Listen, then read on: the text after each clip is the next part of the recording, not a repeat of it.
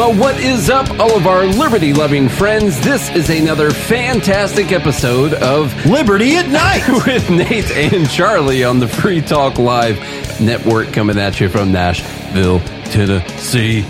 What's up, man? I switched into Conestold ET. The volunteer, there for a the volunteer state. what does that mean, you think? I don't know. Have you volunteered for much? No, but I haven't. I've been here for 15 years. I haven't volunteered for a damn thing. there's a lot of Tennessee Vols fans upset Yeah. about the Alabama game this weekend. Hmm. They were dominating the first half, and then Nick Saban came and Sabaned in the second half. Sports scene. A lot of ref blaming and stuff. Oh, I hate it when people blame the refs. I mean, there were a lot of missed calls. I will say that. Got to play the But course. you should have been up more. Yeah, there you go. Overcome it. Who cares? Just do it. What's up, everyone? We also go by the name Good Morning Liberty, but on Tuesdays, we go by Liberty at Night with Nate and Charlie on the Free Talk Live Network. But we're also Good Morning Liberty. We talk life, liberty, and the pursuit of meaning every single day of the week when we want to. Yesterday, apparently, was a day of the week where we did not want to. And it's in the fine print. It's not even fine print, actually. We say it Out loud. Yeah. Yeah. E- Every time it's when we want to. In bold and cursive. Mm-hmm. So, and what's it's funny that actually sticks with people. Like a lot of people when they comment, they'll say when when you want to. I think it's I don't know. It's one of those weird things that just sticks with people because it's not really grammatically correct. You know, it ends in the preposition. It sounds weird, uh, but it sticks And it smells You know, funny. Gets the people going. Yeah. So what happened over the weekend and yesterday? Well, there's more. There's war stuff going on. You know, bombs being dropped, people being killed, revenge being had. Uh, there's protests all over the globe. A lot in the United States also. Uh, apparently, apparently everyone's big fans of Palestine. I didn't realize how many sleeper fans of Palestine there were out there. Well, you know, their soccer team. Yeah, big, big stuff. Yeah. So I I'm a little I don't know, I'm a little surprised by this. I've also found it kind of weird. You know, there's been other wars in the Middle East where people were getting killed. You know what I was thinking about last night? Yeah, let's go on to what you were thinking about. Yeah. Well, I was thinking about this whole thing last night. Yeah. But I was also Yeah, thinking, I was too. We'll talk about that after. I was thinking about just the inconsistency and like the illogic of leftist, like hardcore leftists, especially. You know, like they they would they call Trump a Nazi, even though he wasn't. Now, I'm not Yeah. saying he was a good president. Uh, some of his policies were good, and some of them were terrible. Dude, on, on top of that, if you, if you were to criticize George Soros like 3 months ago, you were anti-Semitic. yeah, You know, you hated Jews. exactly. but then they're they're all buddy buddies with Palestine. Yeah. who and Hamas essentially who literally wants to exterminate Jews. Yeah. Then they also want to back literal Nazis in Ukraine.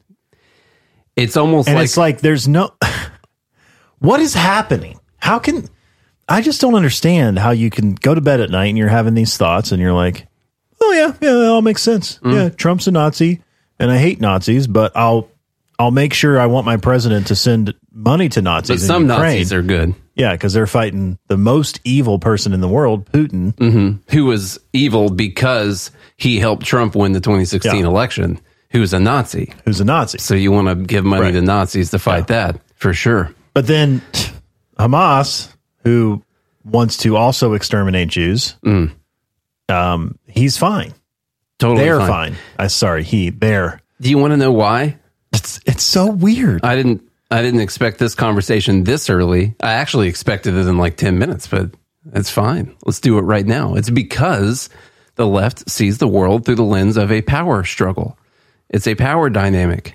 It's why they can do things like what I was, what I just pulled up earlier. It's why you can see things like this, uh, where there's a Queers for Palestine protest in in New York City, and people can you be know- okay with that. Do you know what they're chanting from the river to the sea? Mm. Palestine will be free, Yeah, or something like that. And that literally means all of Israel. yeah. That means no. from the Israel. Jordanian River all the way to the Mediterranean Sea. That, that like literally no Israel. But they're they're is not what that saying means. they're not saying they're going to kill all of them. They're just going to put them in trains and ship them to other places, to greener pastures. They'll be fine. Yeah. So Yep. It's the pasture smell funny No, though. the the um, oppressor versus the oppressed, the oppressor versus the victim is how they see the world, and it's why you can have such conflicting ideas on different subjects. Like it's okay to give money to Nazis in Ukraine because the oppressor is Russia, who is attacking Ukraine, trying to take Ukraine. So therefore, there is a victim class that needs our money. And when you look at Israel or the Zionist movement in Palestine, where they are the ones who push people off of their land most recently. And these are the people that are huddled together in their little 25 mile strip and, and uh, have terrible lives. And so they're the, they're the victims in the situation. The oppressors are Israel. And that doesn't mean you have to hate Jews. It just means that these specific Jews are oppressors. And so it's okay to hate them. It's also why you can see things like this that I pulled up for later which is the Queers for Palestine rally. And I just, it's so funny because I see like um, actual leftists that are actual Jews mm. who are now like, they're out there saying, like, hey guys, you know, if people who want to like kill Jews just for being Jews, like, that's not right. Mm. You know, but I'm like, you were just calling Trump a Nazi a year ago. Yeah.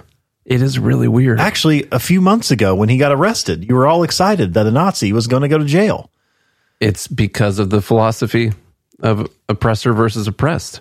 But and then a few months before that, you were saying we needed to send money to Nazis in Ukraine to fight mm-hmm. Putin. Mm-hmm. And and you're a Jew, yeah, like it, an actual one. And how does that work in your head? The way you feel right now is how it feels when you're being gaslit. I know. And what you're actually getting from the left all the time is projection. Yeah. And so that's that's that is the problem that we're dealing with right now in the world. There is no coherent philosophy or principle behind all. There is a philosophy. It's the oppressor philosophy. But this is why truth. This is why we talk about truth and logical consistency and principles because mm-hmm. they matter. It's a framework from which you can view the wor- world that makes a coherent argument for, let's say, morality, right? So yeah. you can approach these situations and not do stupid stuff like this. Yeah, so the it, we don't have to have like uh, sound. We see what they're doing. Queer rights, trans rights. We say no to genocide. Queer rights. So you get something do you like realize. This. So in in Gaza, it's illegal to be gay. In Gaza, they'll you'll, they'll put you in prison for up to ten years, and in some cases, they'll they'll lock you up and torture you and things like that. I was reading this article earlier uh, about this gay man who gay man who fled Gaza and uh, was talking about the things that he went through uh, being gay in Gaza. His dad was actually a member of Hamas. He said they put me in a tiny in 17 at 17 when he was caught having sex with his boyfriend. They imprisoned him for three days, put him in a tiny room that was two by two meters, wouldn't let him sleep or go to the bathroom there was no food. They would torture me so badly sometimes. They'd tie my feet up, beat them with a stick. After that, every few years, they would arrest me and torture me in the same way. Um, over the course of five years, Abdul said Hamas would kidnap him off the streets, torture him, and then release him. Finally, at 22, they let him go for the last time. And so you hear a story like this. He was forced to take an oath on the Quran oh, that yeah. he wouldn't be gay again. Yeah. Conversion therapy. Yes.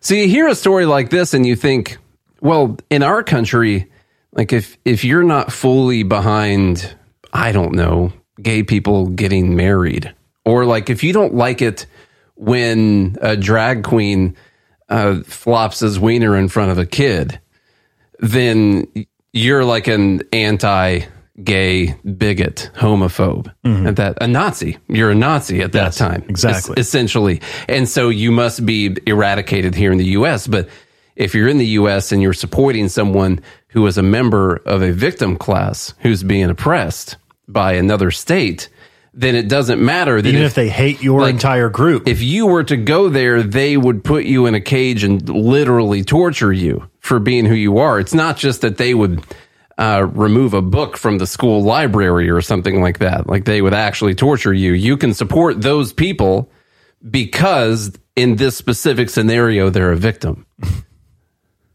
you see how weird that is? It's it's so ridiculous. It's very it's very strange stuff. Yeah. It makes me want to give up. Now, no, I wouldn't go that far. Well, okay? but you know, you can't even have conversations with these folks most of the time. I know.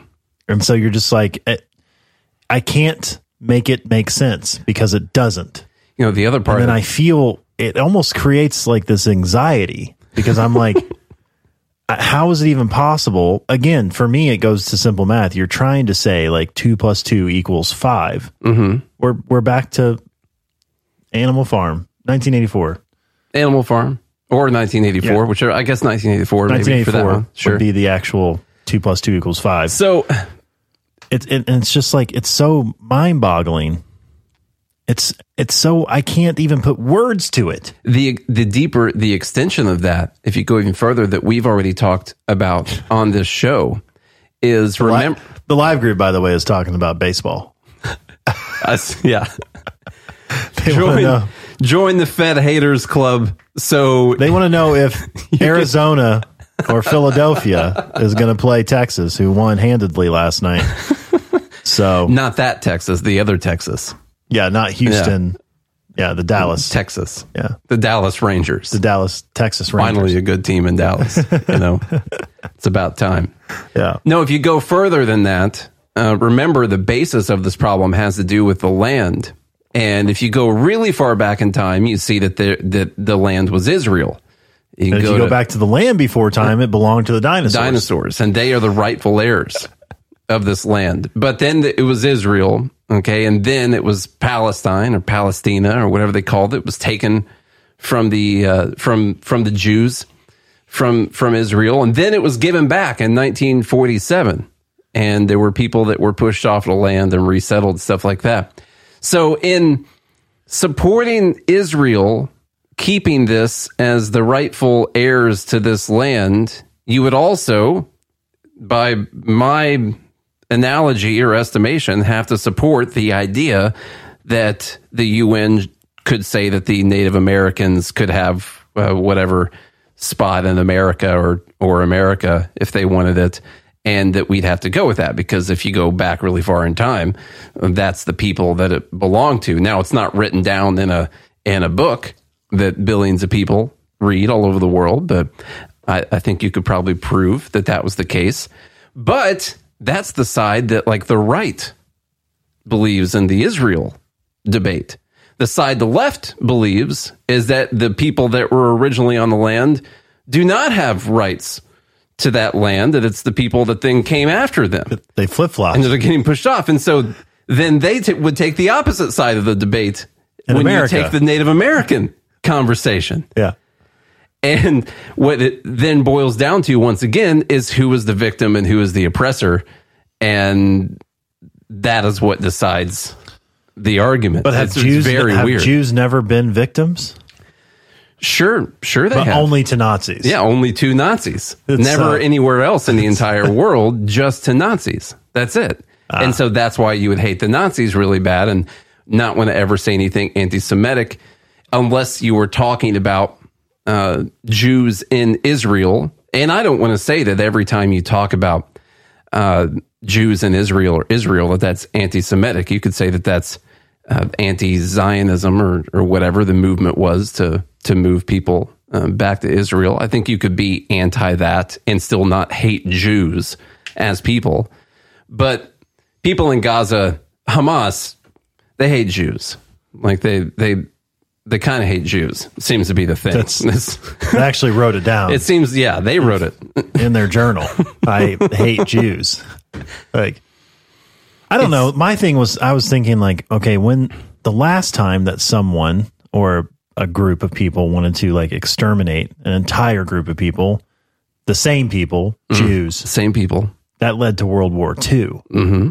So Is it going to lead to World War Three? I have a feeling. You think? Yeah. Let's talk about uh, free speech here for a second. Ron DeSanctimonious uh, out here, Ron Death Santis, uh, was talking about some of the people that are protesting. I want to see what people think about this.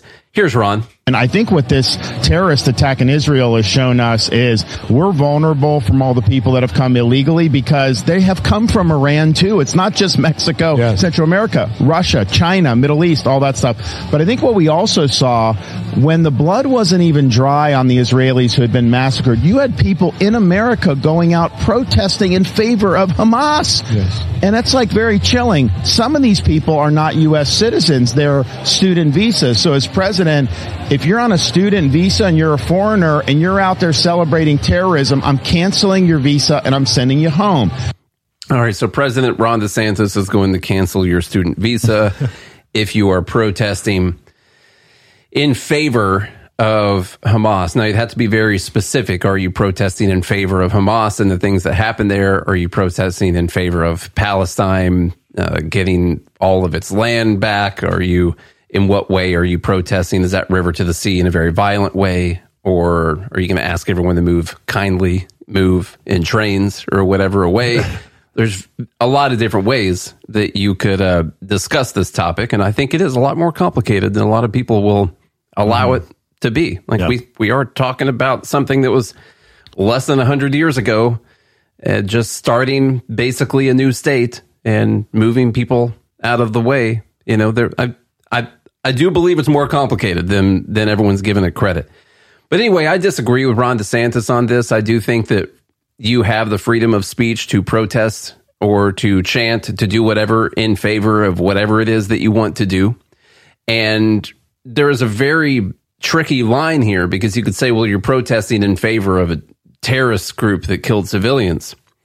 I've seen a lot of people that support the U.S. government, you know, and yeah. so that that's that a tricky a, a, lot of innocent yeah, civilians. It's a tricky situation there. Now we do it in a sleeker, smoother, you know, cooler way than Very everyone else does with American mm-hmm. flags and stuff. yeah, we use planes and bombs and and stuff like that. It got cool uniforms and all that. You can see the flyovers over stadiums mm-hmm. at football games. Yeah, and you got parachuters come down in the in the stadium. I, I believe that you can have whatever beliefs you want to have as long as you personally have not hurt people or taken their stuff. Do you know we actually okay. go over to London to play football games? T Dub says Lee Greenwood plays. Yeah, the time. But we we actually go over to London, England, and play football games, American football, and sing the national anthem. Our national anthem over there. That's which is about freedom from. How ironic is that? the UK. it's pretty crazy. We sing it. It's kind of weird on their land. Awkward. I know. That's how badass America is. Oh man, it's like having your wedding in your in your ex wife's backyard. You know, it's weird stuff. oh man okay. Uh, speaking of the civilians and stuff like that, um, I guess we can get on a little bit of track here. From well, I was going to say though, real no, quick about I'm, this. I'm glad. That, yeah, you. I mean, the, you their their freedom of speech is a natural right. Some people in the in the group are saying, well, technically, it's only Americans. Well, that's not true. Actually, the Supreme Court has held up that visitors have the same rights. I think people on visas are protected by our uh, yeah. amendments as but well. Also but also, as libertarians, yeah. you have to believe, or people who are liberty minded, you have to believe you believe. should believe. You should that we have natural rights, and yeah. the natural right to speak freely uh, should not be hindered. And I don't care. They're not given if, to us by the government. So the people that are here, even if they're not American citizens, we believe that they have those rights. Now, whether or not our government decides to protect that right, that's on the government, but they do have those rights just like we do. We're just in a government that says that they're going to protect those rights, no. allegedly. And you can think that what people are saying is stupid. That's mm. fine. Call them out for it. Yeah. I, I think that's dumb. Make a better argument if Make you wanted exactly. to. Exactly. Mm-hmm. But, um, so I, I disagree with. There's people that support socialism. They have rallies and stuff, and they they rally for an ideology that has killed 100 million people minimum around the globe they, and it will lead to your to to to your property being stolen taken from you and there's people who even support the IRS who takes your money away from you under penal- under and the sends it threat to of death. Nazis in Ukraine. Yeah, they take it and send send it to actual Nazis over there. They even send it to Israel. And then we celebrate America. yeah, they they support the IRS who takes your money and sends it to Israel, who's committing a genocide against the people in Gaza Who want to kill Jews. according to, to these. God, It all comes back to the. Jews. That's the thing, you know. The Babylon Bee had this article that it said like uh, Ilhan Omar uh, said that we uh, how I I can't remember how they worded it, but we could stop anti-Semitism if we could just get rid of all the Jews. Yeah, you know that kind of thing. Which is a joke, by the way. It is a joke. We love Jews. Yeah, and it's from the Babylon Bee. Yeah, it's satire. Speaking of uh, some of the civilian stuff, while we're talking about that, uh, Obama, he was the president for, for eight years. He was our first half black president.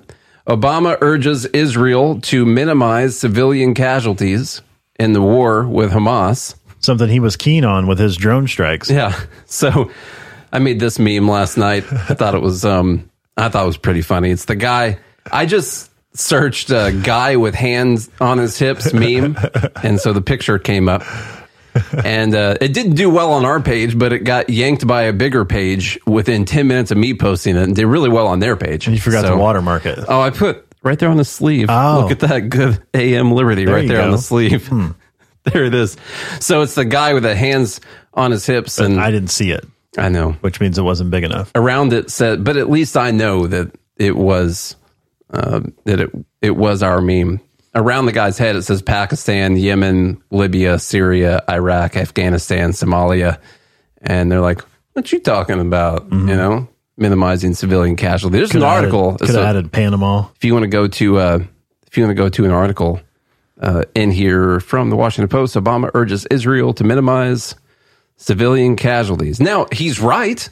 I I, I do want to say he's right about this, and that maybe he learned some lessons. He learned a thing or two because he saw a thing or two while he was president, and he has said that Libya was one of his biggest mistakes as president. That they didn't think about what was going to happen after Gaddafi uh, got well radio stuff. Never mind. Uh, after Gaddafi was was uh, removed from power, they didn't think about what was going to happen after that. So a lot of people died. He just let and in- run free. turned into a terrorist civil war hellscape out there. All right, we're going to continue this conversation about Obama maybe getting something right when it comes to Israel, however hypocritical it is. Uh, also, we'll be talking about other items of news coming up on the second segment today. Make sure you follow our daily podcast, Good Morning Liberty. You go to goodmorningliberty.us, go to bernielies.com, or you can find us on Liberty at Night.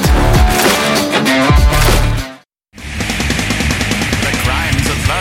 Eleutheromania, the insatiable desire for freedom. Crimes of the state from K through 12th grade. They're taught to obey. It's the new three song heavy metal EP from Captain Kickass. Through 12th grade. They're taught to obey. Available now on your favorite music app or get it directly from CaptainKickass.com.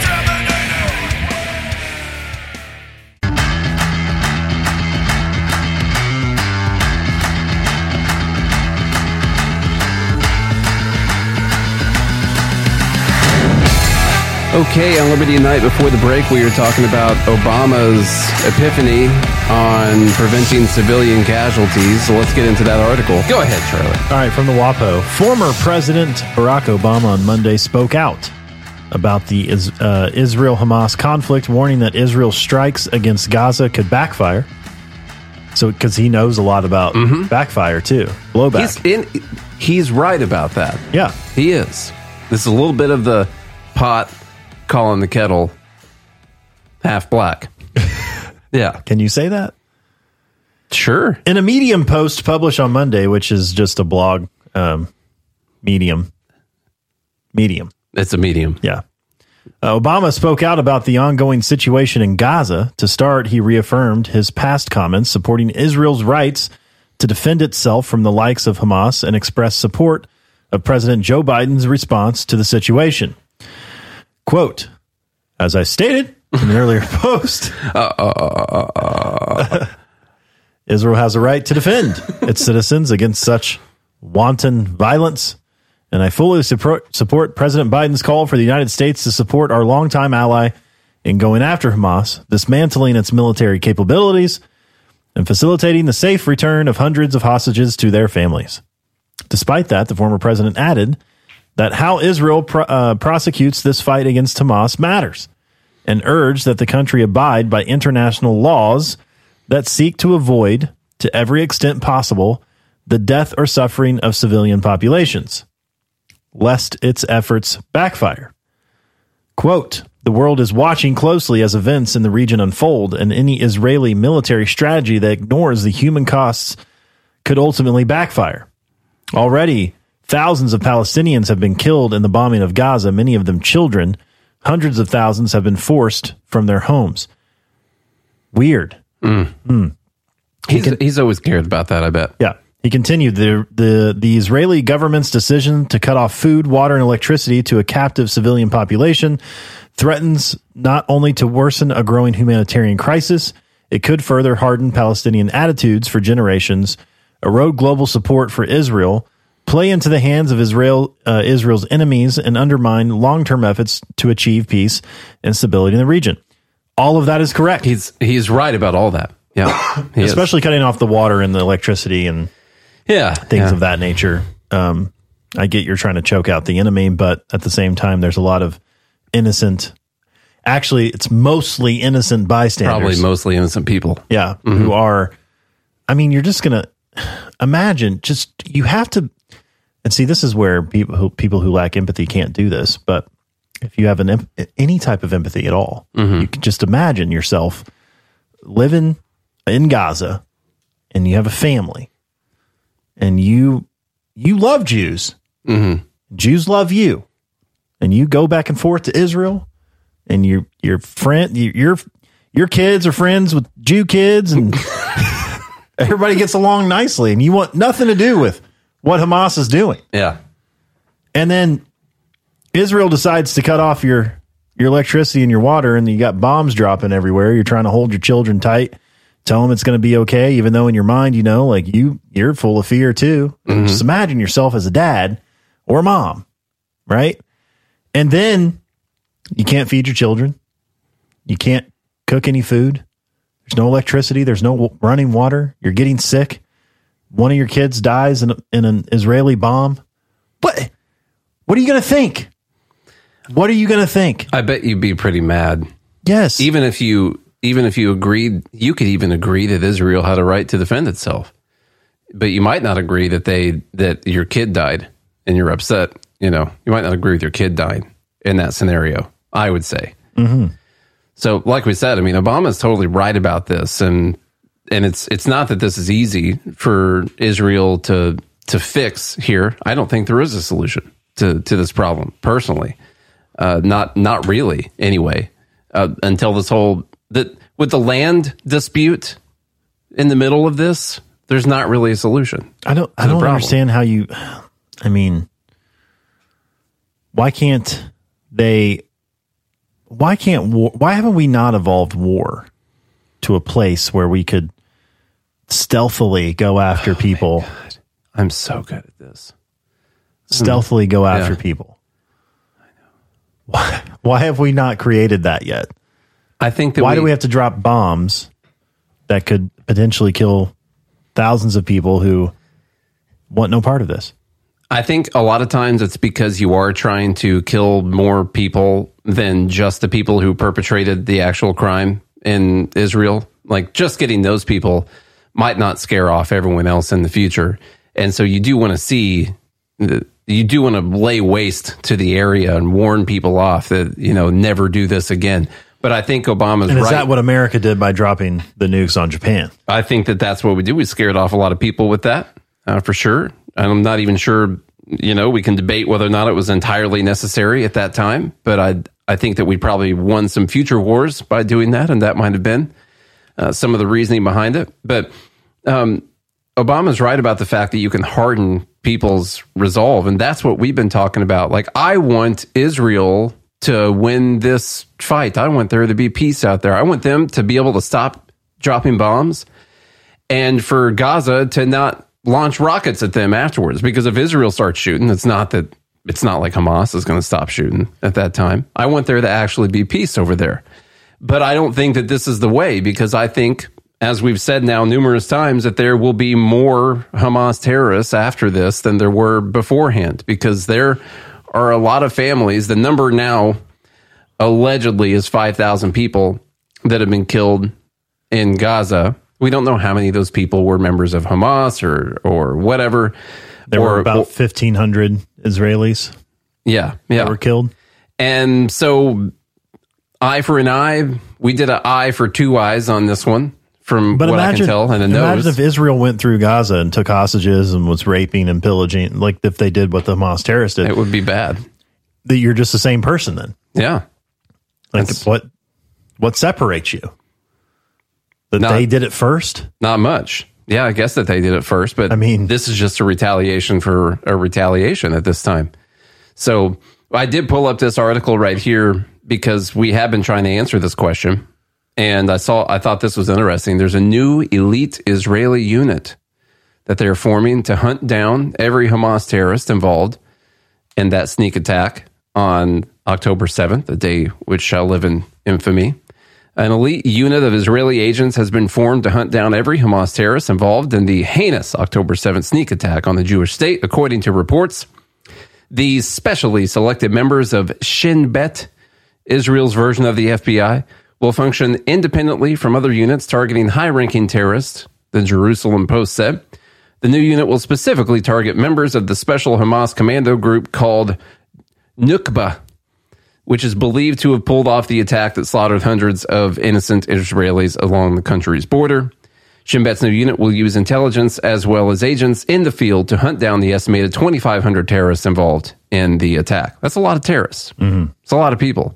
You know, we had But wait till there's 10,000. we we had like playing card we had like playing card decks of people that we were looking for in the countries and uh, even if you got the jokers in there you know there's not 2500 cards in a, in a deck of cards Yeah, and we killed over a million people. yeah, killed a lot of people out like, there 25. lost a lot of good men out there okay but if they can create this elite unit that's going to go in maybe they go in undercover maybe they sneak in there all sneakily and they kill these people without killing a bunch of civilians at the same time, maybe that would be even better. But then I question is it really about just killing these people or is it about sending a message? Because, he, I mean, you send the message that we hunted you down and killed you, but you don't send the message of, look at all these buildings that are destroyed, you know, at the same time. So I don't know. Which one is it? I, I just love the Fed Haters Club. Yeah. By the way. So Yeah. go to joingml.com or don't. I don't care if you do. Um, or godhatesfeds.com or don't. I don't care if you do, but it's it's funny. T Dub says that uh, Nukva, or what'd you say? Nukva? Nukva? Nukva. Nukva. Nukva sounds like a brand of fancy butter. I would And buy I would, it. I would happen to agree. I would buy that. Yeah. That butter instead of that Irish butter stuff. I want to get me some Arab butter. Mm-hmm. Yeah, it's way better. Way better. It's way butter, man. Man, I tell you what. Anyhow, those are my thoughts on the matter. Yeah. We'll see. And it ends in a butter conversation. That's how we end the conversation. you see how important it is for people to be in the Fed Haters Club? Death. Because we just would have ended with War, something that we weren't laughing about. And now we get to end talking about fancy butter. Mm-hmm. Let's go on to this editor's note from the New York Times. Remember, uh, misinformation has been surging on Twitter or on X. Yeah. Uh, but Do they also, still are they still do they still not have their blue check mark? I haven't looked at. I haven't looked actually. That'd be good to know. Yeah. Um, the editor's note about the Gaza hospital coverage from the New York Times. This was so important that they printed it on page 15 in their actual paper, if you want to find it. The New York Times published news of an explosion at a hospital in Gaza City, leading its coverage with claims by Hamas government officials that an Israeli airstrike was the cause and that hundreds of people were dead or injured. The report included a large headline at the top of the Times website. Israel subsequently denied being at fault and blamed an errant rocket launched by the Palestinian Islamic Jihad, which has in turn denied responsibility. American and other international officials have said their evidence indicates that the rocket came from Palestinian fighter positions. The Times' initial accounts attributed the claim of Israeli responsibility to Palestinian officials and noted that the Israeli military said it was investigating the blast. However, the early versions of the coverage and the prominence it received in the headline, news alert, and social media channels relied too heavily on claims by Hamas and did not make clear that those claims could not immediately be, be verified. The report left readers with an incorrect impression about what was known and how credible the account was. So this is a rare time. This could have been a white pill, I guess, if it weren't so gall darn destructive. This is a rare time where the New York Times comes out and says, hey, we were wrong. And we didn't really clarify that we could have been wrong at the time and that we were literally reporting based off of information given to us by Hamas. And that is the reports that we were putting out and that all the other papers were putting out. The Times continued to update its coverage as more information be- became available, reporting the disputed claims of responsibility and noting that the death toll might be lower than initially reported. See, when you say they reported the disputed claims, that means that they're still anchoring on the initial claim made by Hamas. And then you say, well, this is the claim made by Hamas. Israel disputes this claim. You don't say there was an explosion in a parking lot at the hospital. There was an explosion somewhere in Gaza. In fact, we don't really know where because we're not right there on the ground. There was an explosion. Uh, Hamas says that Israel did it, and Israel says that uh, Islamic Jihad did it. And we just want to let you know that there was an explosion and some people might be dead. We don't know how many. And as soon as we find out, Yeah. we'll let you know. We'll let you know. As soon as the sun comes up and we can clearly see what's happening, we'll let you know what's going on. But that is not a viral headline. That was too long of a headline. yeah. you know? That was a really long headline. I know, I know. And so they went with That's the sh- why you don't write headlines. they went with the shorter headline of Israel blows up hospital and kills 500 people instantaneously. yeah. That was a much shorter headline. So you got a lot more clicks. Now, listen, I it's totally possible that Israel could blow up a hospital. They blew up a uh, a church, blew up a really old church that people were sheltering in, and they said that it was a mistake. They didn't mean to hit the church. They were trying to hit a place that was close to the church. In fact, a couple of uh, Justin Amash's family members were killed in that uh, church strike. I saw him post about it. Um, so it's not that they wouldn't hit a target like that. So yeah, sure, it's possible, very possible, given the sensitive nature of the news during a widening conflict and the prominent promotion it received. Times editors should have taken more care with the initial presentation and been more explicit about what information could be verified. Newsroom leaders continue to examine procedures around the biggest breaking news events, including for the use of the largest headlines in the digital report, to determine what additional safeguards may be warranted. Now click here so we can tell you about misinformation put out by Elon Musk. Yeah. It's not what it was. Yeah. They did print this. By the way, this is like a this is a thing that has caused pro more protests all around the world. It caused riots. It caused violence at embassies Are all you around saying the that they world. incited violence? I'm not going to say inside. Well, I can't. I know it's a joke, but I guess actually it's a good time to say no because they didn't say go do this thing, go riot, go go commit violence at But embassies. They would argue. They, they would argue, yes, Other people participate in misinformation that it would incite. they would. Yeah. by their by their standards, yes.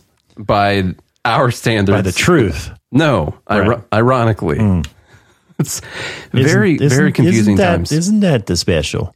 so this was like I isn't said. that the special? This was so important, it came out in an editor's note with no photo. So when you post it, it looks like nothing. And they printed it on page 15 of the actual New York Times. So not that anyone actually reads that, but I guess people in New York might read it when they're wiping up poop on the subway or something like that. I don't know. I don't know. I don't know what people do with that paper. People get you physical know? paper still? Is that a thing? I think they do. Some people. you know, I saw a physical paper Oh, in my like driveway last week. Yeah. Like, it must have been a paper boy running around. Mm-hmm. Or girl. These days, you could have, even have paper girls. or a non-binary. Probably get your paper later and it doesn't make it all the way up to the doorstep, but sure. could have been a non-binary. Yeah. You know, could have could have been. I can't think of what they're called now. Who knows? For the kids that identify as animals, wrong. what? The ones that I- Furries? furries. It could have been Yeah. a furry. yeah. A, a paper furry. All right, let's keep going backwards in the news stories today. And we've only got six minutes left for this here recording. I did want to, I guess we can just comment on the election in Argentina. Javier Milei came in second place, which was a bit of a surprise. He was polling pretty easily in first place. He came in first place in the primaries. Isn't also, this weird? It, it's weird. Sure, sure. Uh, that's that's possible, but um, Also, I don't understand how unbiased news places these labels on people. What label? What are you talking about? Far right, Far right candidate. far right candidate heads to runoff in Argentina election. In fact, you can look. In fact, he's not only far right, he's a far right libertarian. Mm-hmm. Is that a thing? Sure, sure. I guess so. It depends on how you're counting that. Maybe on cultural issues. I'm not. I'm not really sure. Do we have far left libertarians? One of the important things to take from this is that even if you're just a pretty good libertarian purist, especially, I mean, on economics, the guy is is really good for sure. Uh, they're going to label you far right, and we've made this point to you know the Libertarian Party had kind of this shakeup against left libertarians and right libertarians, and some of the people on the left, the more professional Washington libertarians uh, were worried about things that people say, like things like maybe what Dave Smith says, or what other libertarians might say that could end up with bad headlines, you know, and make people not like you anymore. And so the idea was, well, they're all soured on Republicans. Look at all the look at all the speak out there, Republicans, but libertarians still have a chance if we just toe this line, walk this tightrope. You know, we can walk in there as the party that no one hates. And the truth of the matter is, no one hates you because they don't know that you exist. And as soon as they see you as a formidable force that they have to fight against, they're going to label you as a far right, white supremacist, Nazi organization, uh, just because of some, just because you want to cut taxes, essentially. Because disproportionately, some of those taxes might help minorities. And therefore, if you want to cut taxes, then you're probably a Nazi. And that's what's going to happen to libertarians. So that whole argument that we wanted to stay on the good side of people's minds when it came to how much they hated Republicans or Democrats, the only reason that exists is because no one cares about the Libertarian Party. I think T Dub makes a good point here in the in the Fed Haters Club. Join gmail.com. After leading in the polls for months, Javier Milei, I'm going to get to that. Yeah, by the way. yeah, that part. That's, that's Yep. a far right libertarian economist tumbled to second place in Argentina's presidential election on Sunday, sending him to a runoff next month that will be an important test of strength for the global far right movement. How strong is this far right movement? Mr. Milei will face off against Sergio Massa, Argentina's center Can we left. call him? Can we call him Massa from now on? I know it's Massa. I know, but since with given his policies, I would like to call him Massa. Massaga. Yeah. Mas- Massaga. Argentina's center left economy minister, who finished a surprise first Sunday. Surprise. And who will now try to persuade voters that he can save the nation of 46 million from the economic turmoil that his government helped create. Now, this is kind of a cool runoff, I think, for Milei, because um, obviously he'll be able to campaign against the guy who perpetrated 120% Yeah. inflation. Well, it, and he has been. And that's what, let me finish this real quick. That's what T Dub said here.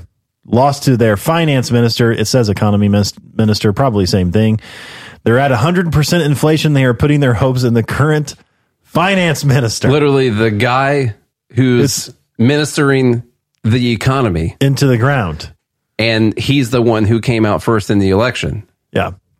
That's awesome. And yeah, and that- Costco said they label him center left. Yeah. Of course. So, Mr. Uh, Mr. Massaga, MAGA Assa, MAGA Assa. Mm-hmm. He earned 36.6% of the vote to Milei's 30%. That's with 98% of the votes counted. The candidates need to surpass 45% or 40 with a 10 point margin. So it's still pretty close. it is. And the person who got 24% of the vote, I believe, is also a more right wing. if if you were to look at it like with our politics, you could say there was a Republican, a Democrat, and a Libertarian hmm. running in the election. The Democrat is the one that came out with 36%, the Libertarian came out with 30, and the Republican came out with 24. It's, he was stealing votes from Milei. Yeah. exactly. exactly. If he wouldn't have been in the race to steal votes, I mean, And so in this case, if if Milei can pull some of those 24%, more of the 24% than the other than the other guy can, uh, or girl, actually, I think. No, guy. Sorry. The uh, girl is the one who lost, of course. Now, under Massa's, it's Massa, but Massa's, under his leadership as the economy minister, let's see what's happened to Argentina. Um, so it talks down, I'm skipping down here. It says that uh, Milei's plans have gained traction with millions of Argentines as the nation grapples with its worst economic crisis in decades. And this, by the way, this this Massa guy has been in the government for about 20 years. Okay. Yes. So the nation grapples with its worst economic crisis in decades. Poverty is rising. Annual inflation is nearing 140%. And the value of the peso is plummeting. In April 2020, the start of the pandemic, $1 bought 80 pesos. Um, ahead of the vote, $1 bought 1,200 pesos. Ouch. That's not good. No, talk about the grocery bill going up. It's going up fast. Yeah. Quote, we are facing a criminal organization that won't stop committing atrocities to stay in power, Mr. Milei told supporters on Sunday night, referring to Mr. Massa's coalition. Milei has also attracted the uh, attracted attention in Argentina and abroad for his uh, bellicose political style that has drawn comparisons, which he has embraced, to Trump and Bolsonaro. Jair Bolsonaro, Brazil's former president.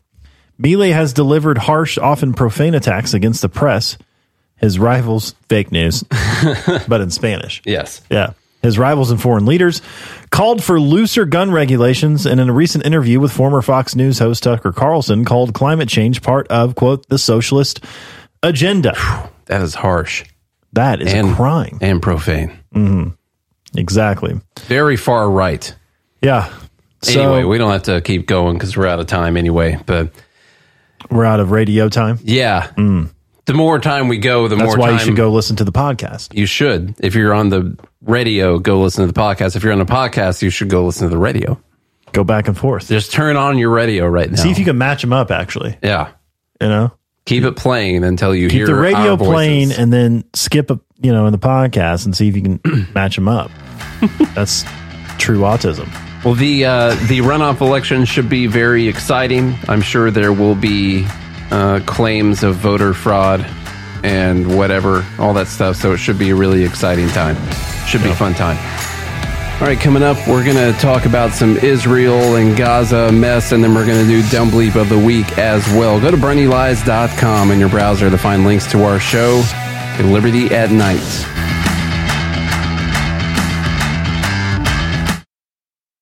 This hour of Free Talk Live is brought to you by Dash Digital Cash. Dash is the cryptocurrency designed to be used for spending. Rising fees have made Bitcoin useless for purchases, but Dash continues to have fees less than 1 cent per transaction, and its features ensure Dash is undefeated as the most useful cryptocurrency in the marketplace. From a technical standpoint, Dash transactions are irreversible and its network is protected from 51% attacks by their Chainlocks technology. There's no need to wait for a confirmation before considering a Dash transaction complete, so it's great for merchants. Dash is one of the oldest cryptocurrencies and is widely available on exchanges, including the decentralized Maya protocol and in multi crypto wallets. It's easy to get and use Dash. Start by learning more at dash.org. Big thanks to the Dash DAO for sending us 32 Dash per month to promote Dash on the air. Visit dash.org to learn about Dash. Dash.org.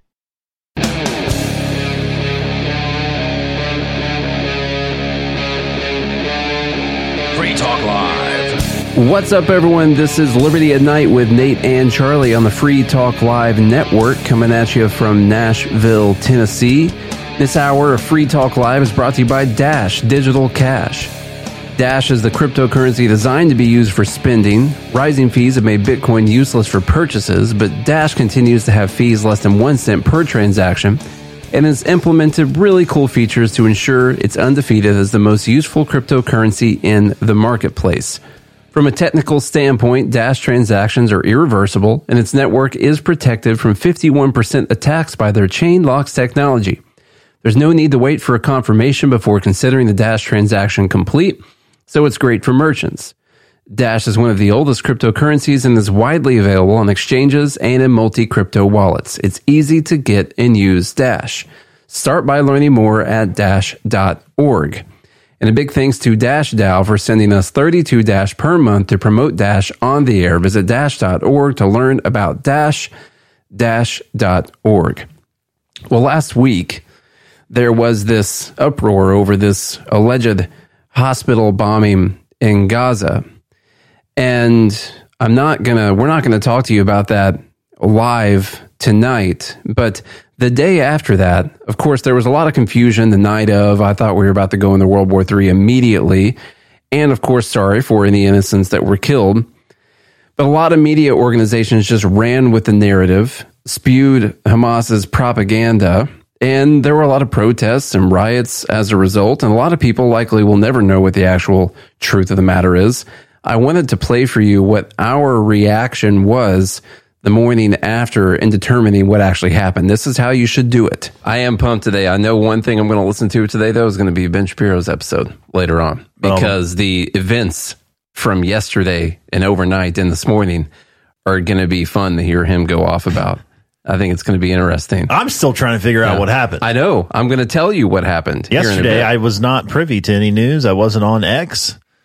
I have, I, you know, that's been my life lately. I saw about it. I saw it on, first on X, people posting about it, and I uh, so I was like, well, I'm going to go watch the news, and so I was scrolling through, just rotating through different news channels, and it's funny if you can always you can always watch BBC America pretty much because Fox and CNN will have basically the same uh, diabetes medication commercial playing for like eight minutes between segments. And so you can have time to go look at other news channels during that time. And BBC is almost, I think, like never on commercial, pretty much, which leads to a lot of people coming on and saying dumb things. That's the problem with the news these days. You know, it's 24 hour news cycle. And um, I liked it better when it was half a hour for the news cycle, but now it's 24 hours, which means that they got to talk about stuff all the time. Well, let's talk about this hospital bombing. Now, I will start with the story. Here's the story that I saw on X to begin with yesterday, and then I heard parroted on the news uh, for hours and hours. And I watched quite a bit of news yesterday. The story was that there was a bomb, a missile hit a hospital in Gaza, which was not only a place where people were going that were sick and injured and getting taken care of, but also a place where people were, were seeking refuge because they thought it was a safe place to go. And there were upwards of 5,000 people at this hospital. And immediately after this bombing takes place, the number that is sent out right afterwards from Palestine or Hamas, as it's known, because that's their government. The number that's thrown out is that there are 500 dead Palestinians, including doctors and kids and different patients at the hospital. And that's terrible. It's at, I mean, do you agree that Yeah. bombing a hospital is awful? This I don't, I don't like it. This is from Rashida Tlaib too. Yeah, so this is a good example of what you saw going around on Twitter X yesterday. Israel just bombed the Baptist hospital, killing 500 Palestinians, doctors, children, patients, just like that. POTUS thinks this is POTUS. This is what happens when you refuse to facilitate a ceasefire and help de-escalate. Your war and destruction only approach has opened my eyes, and many Palestinian Americans and Muslim Americans like me, we will remember where you stood. And so you can scroll through tons and tons of posts on Twitter. You can you can watch the news at this time and just see everyone very very angry about this bombing that took place. I thought that World War III was officially about to start because this at least seemed confirmed that this hospital was hit by a missile and that all these people died. I assume the death toll was a whole lot higher than 500, that that was just their initial estimates, but that they were going to find that more people uh, were in fact killed by this. I was watching BBC. They had a, an eyewitness account of this attack on the hospital. Whoa. This eyewitness who BBC played multiple times throughout the night after doing the initial interview said that he that there was a F-16 flyover. He said it was an F-16 or an F-35. Does Israel have F-35s? They probably do. Okay, so it was an F, I don't know, F 16 or an F 35 is what he said, went over and dropped two missiles or bombs on this hospital. He said he saw two, two attacks on the hospital, two missiles come down and hit it. Okay, and so this was replayed over and over again.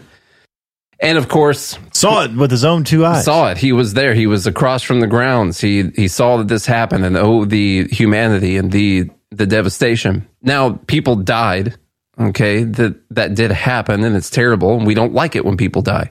Okay, but you, you do kind of have to dig in just a little bit deeper. Now, there were videos going on all over the place, and I mean, this was serious. Allegedly, Which, hang on real quick before we move on. Just what she said here, I think is important. Okay.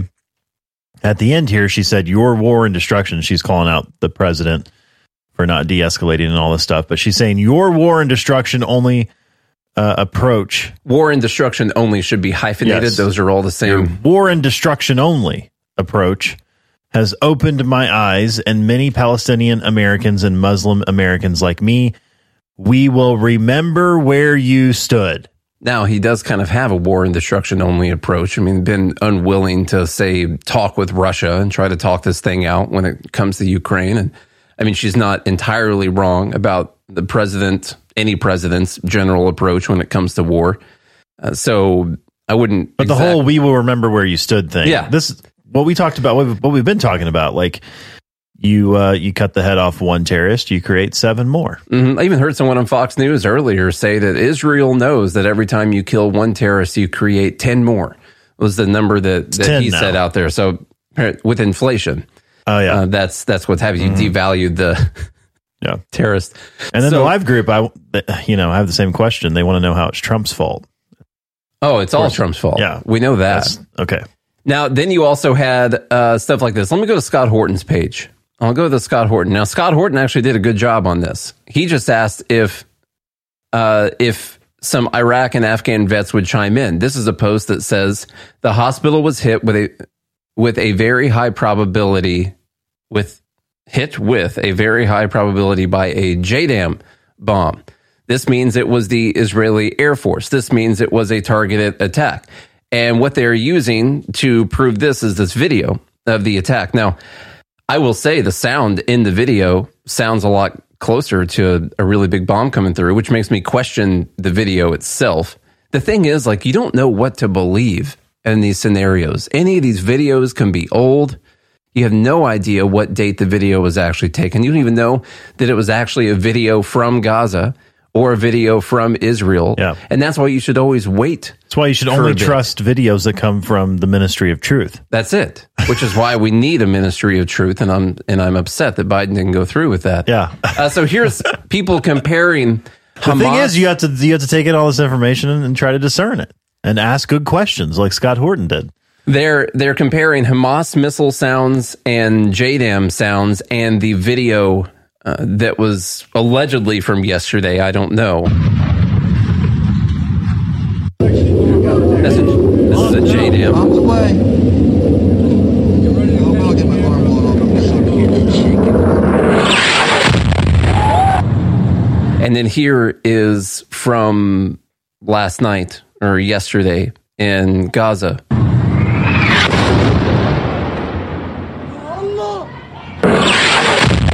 There's the JDAM, there's the hospital.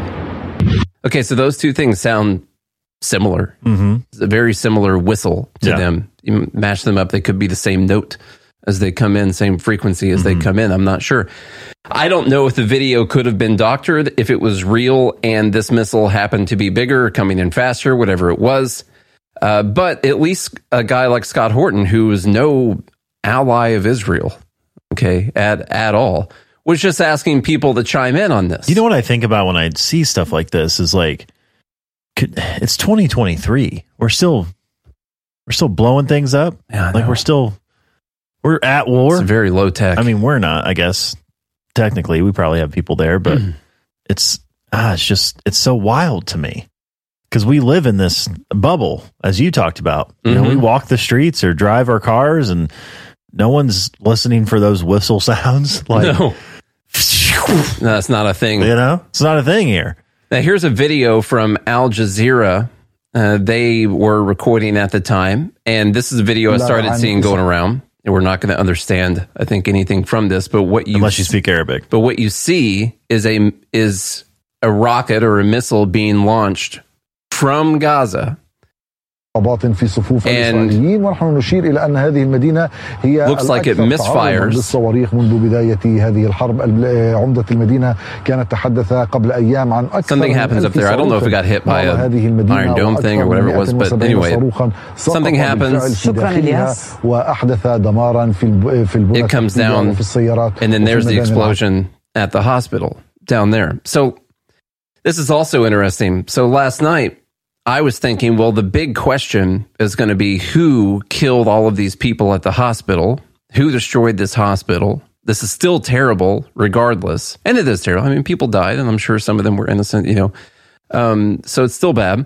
But who was it? You know, are we going to debate this video from Al Jazeera, or is it going to be, you know, Israel's going to release some things. Does that mean that we're not going to trust what Israel releases? Because I don't trust them any more than I really.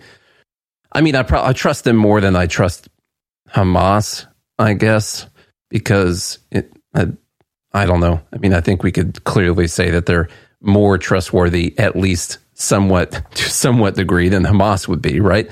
Uh, but Israel released this alleged recording that they have between two Hamas operatives. And now, them, even when Israel releases something like this, you've got to ask yourself, is this, is this, re- just because they posted this thing and it's an alleged conversation between the Hamas operative number one and number two, and they're putting it out and there's, and there's subtitles at the bottom. I break it all the way down to, well, I don't even speak the language. So first off, I don't even trust the subtitles. Okay. Like that's how far down I'll go with it. Yeah. And then second, I don't know where this recording came from. Could have been a couple actors that they had record this last night. They and got then it put out this fast? You know? Yeah. I don't, I don't know. But here, so, but this is what they put out. They have a recording of two H- Hamas operatives talking. I'm telling you, this is the first time that we see a missile like this falling. And so that's why we were saying it belongs to the Palestinian Islamic Jihad. What? They are saying it belongs to Palestinian Islamic Jihad. It's from us. It looks like it. Who says this? They are saying that the shrapnel from the missile is local shrapnel and not like Israeli shrapnel. Who's they? What are you saying? They won't, they're not telling you his name. It's anonymous. Yeah. But God bless, it couldn't have found another place to explode. Never mind. Yes, they shot it from the cemetery behind the hospital. Eh? What? They shot it coming from the cemetery behind the hospital and it misfired and fell on them. There's a cemetery behind the hospital, and now they just talk back and forth about how this guy didn't know there was a cemetery behind the hospital. Like, oh, well, Me neither. This is the first time knowing, I'm hearing of this. There's a cemetery. Now he's giving them directions to where the cemetery is. And then it's like, oh yeah, I remember now. Oh, Yeah. that cemetery. Yeah, I remember that one. So anyway, the end of the video kind of sounds. Um, Now, I guess I, I mean this is coming from the IDF, so I'm I'm, I'm guessing they might they pr- probably have tapped some people's cell phones. But how do we know that? assume. How do we know that? You know, how do we know that these are actual? the sound from the video, the sound from the video, if you believe that that video is real and that it hasn't been doctored and that people haven't just taken the sound from a JDAM video and put it in the sound of that video, sounds like one of those JDAM videos I saw. Mm-hmm. Now, I don't even know for sure that that was a JDAM in the other JDAM videos because I didn't verify the missile before it was fired in the thing. Yeah.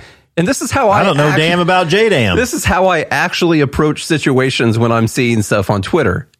And it seems like that's how people should a- approach things because you never really know what's going on. But all these people out here know what's going on because there are supposedly protests um, at, I mean, I'm not supposedly, you turn on the news and there's protests at all of these uh, embassies in our embassy in Lebanon. And there's, here's an interesting I saw this and said the crowds rushing to the Israeli embassy. I'm like, this is taken during rush hour. Like, I don't know. Is Right. this is this a crowd rushing towards the Israeli embassy somewhere? Maybe it was. Maybe it wasn't. The only maybe thing a I concert tell- just let out somewhere. Only I I, don't know. can tell is it looks mostly peaceful. so far, it does. Yeah. Uh, but there's protests going on. Insurrections happening at a gate that says police.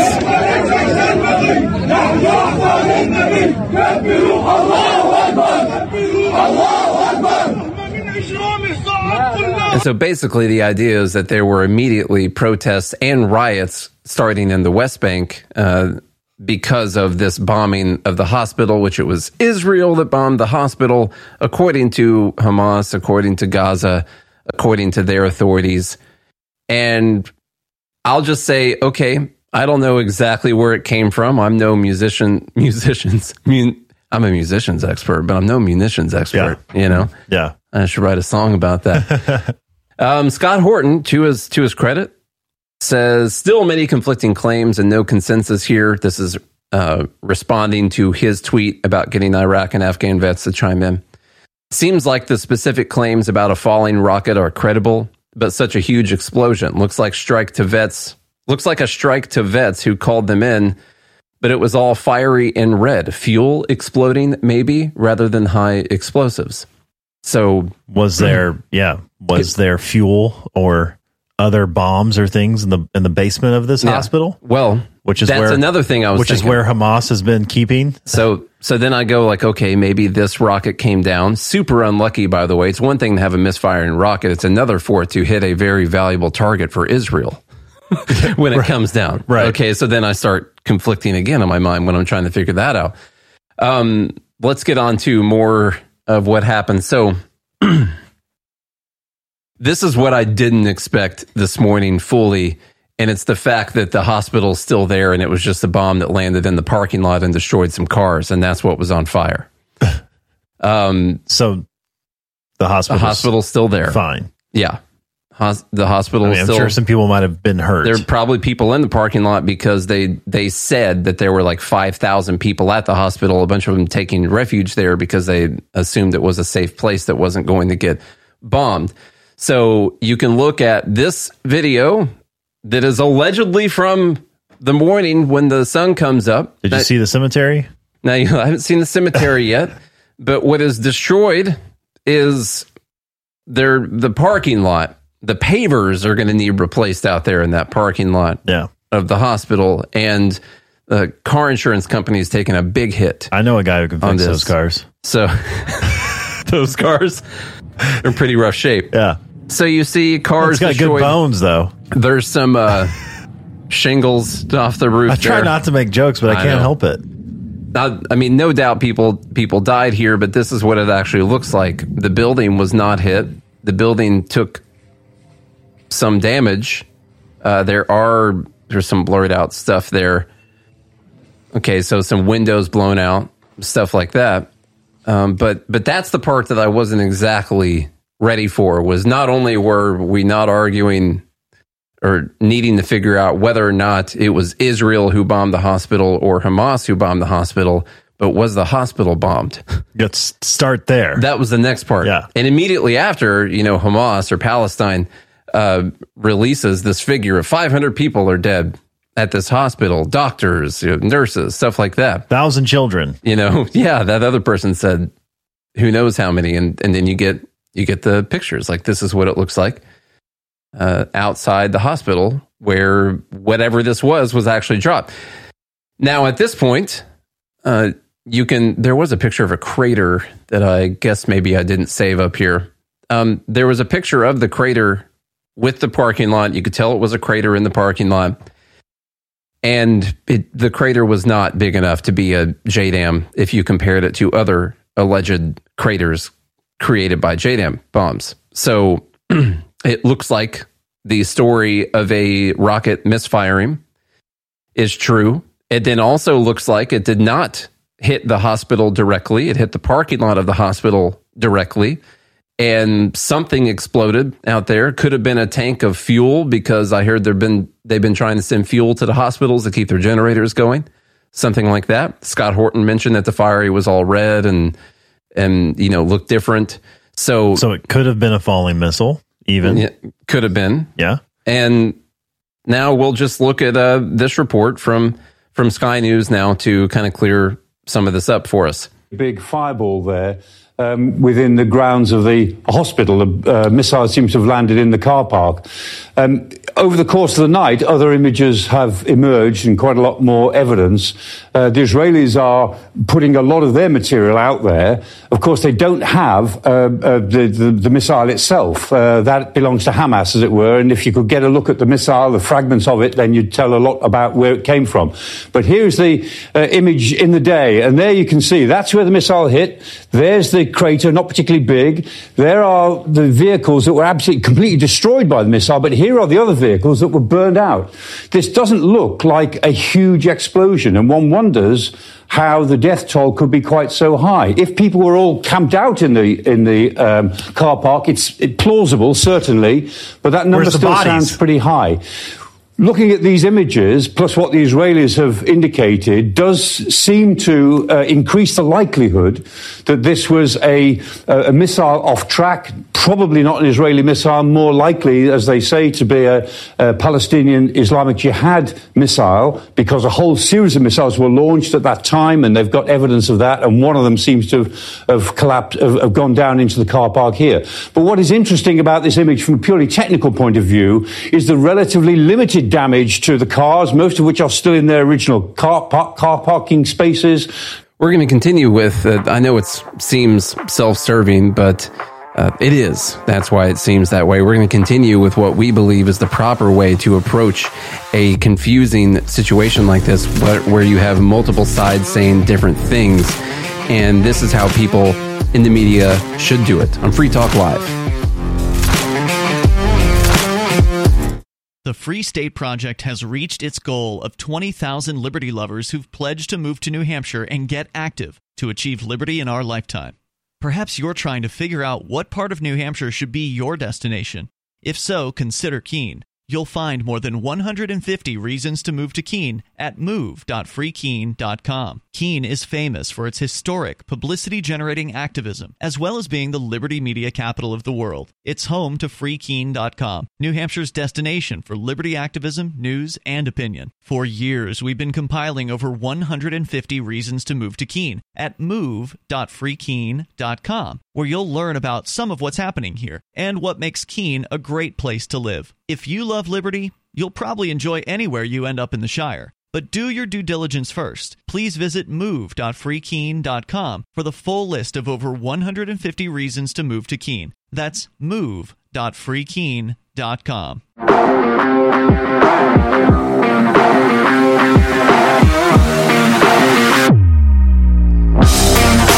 What's up?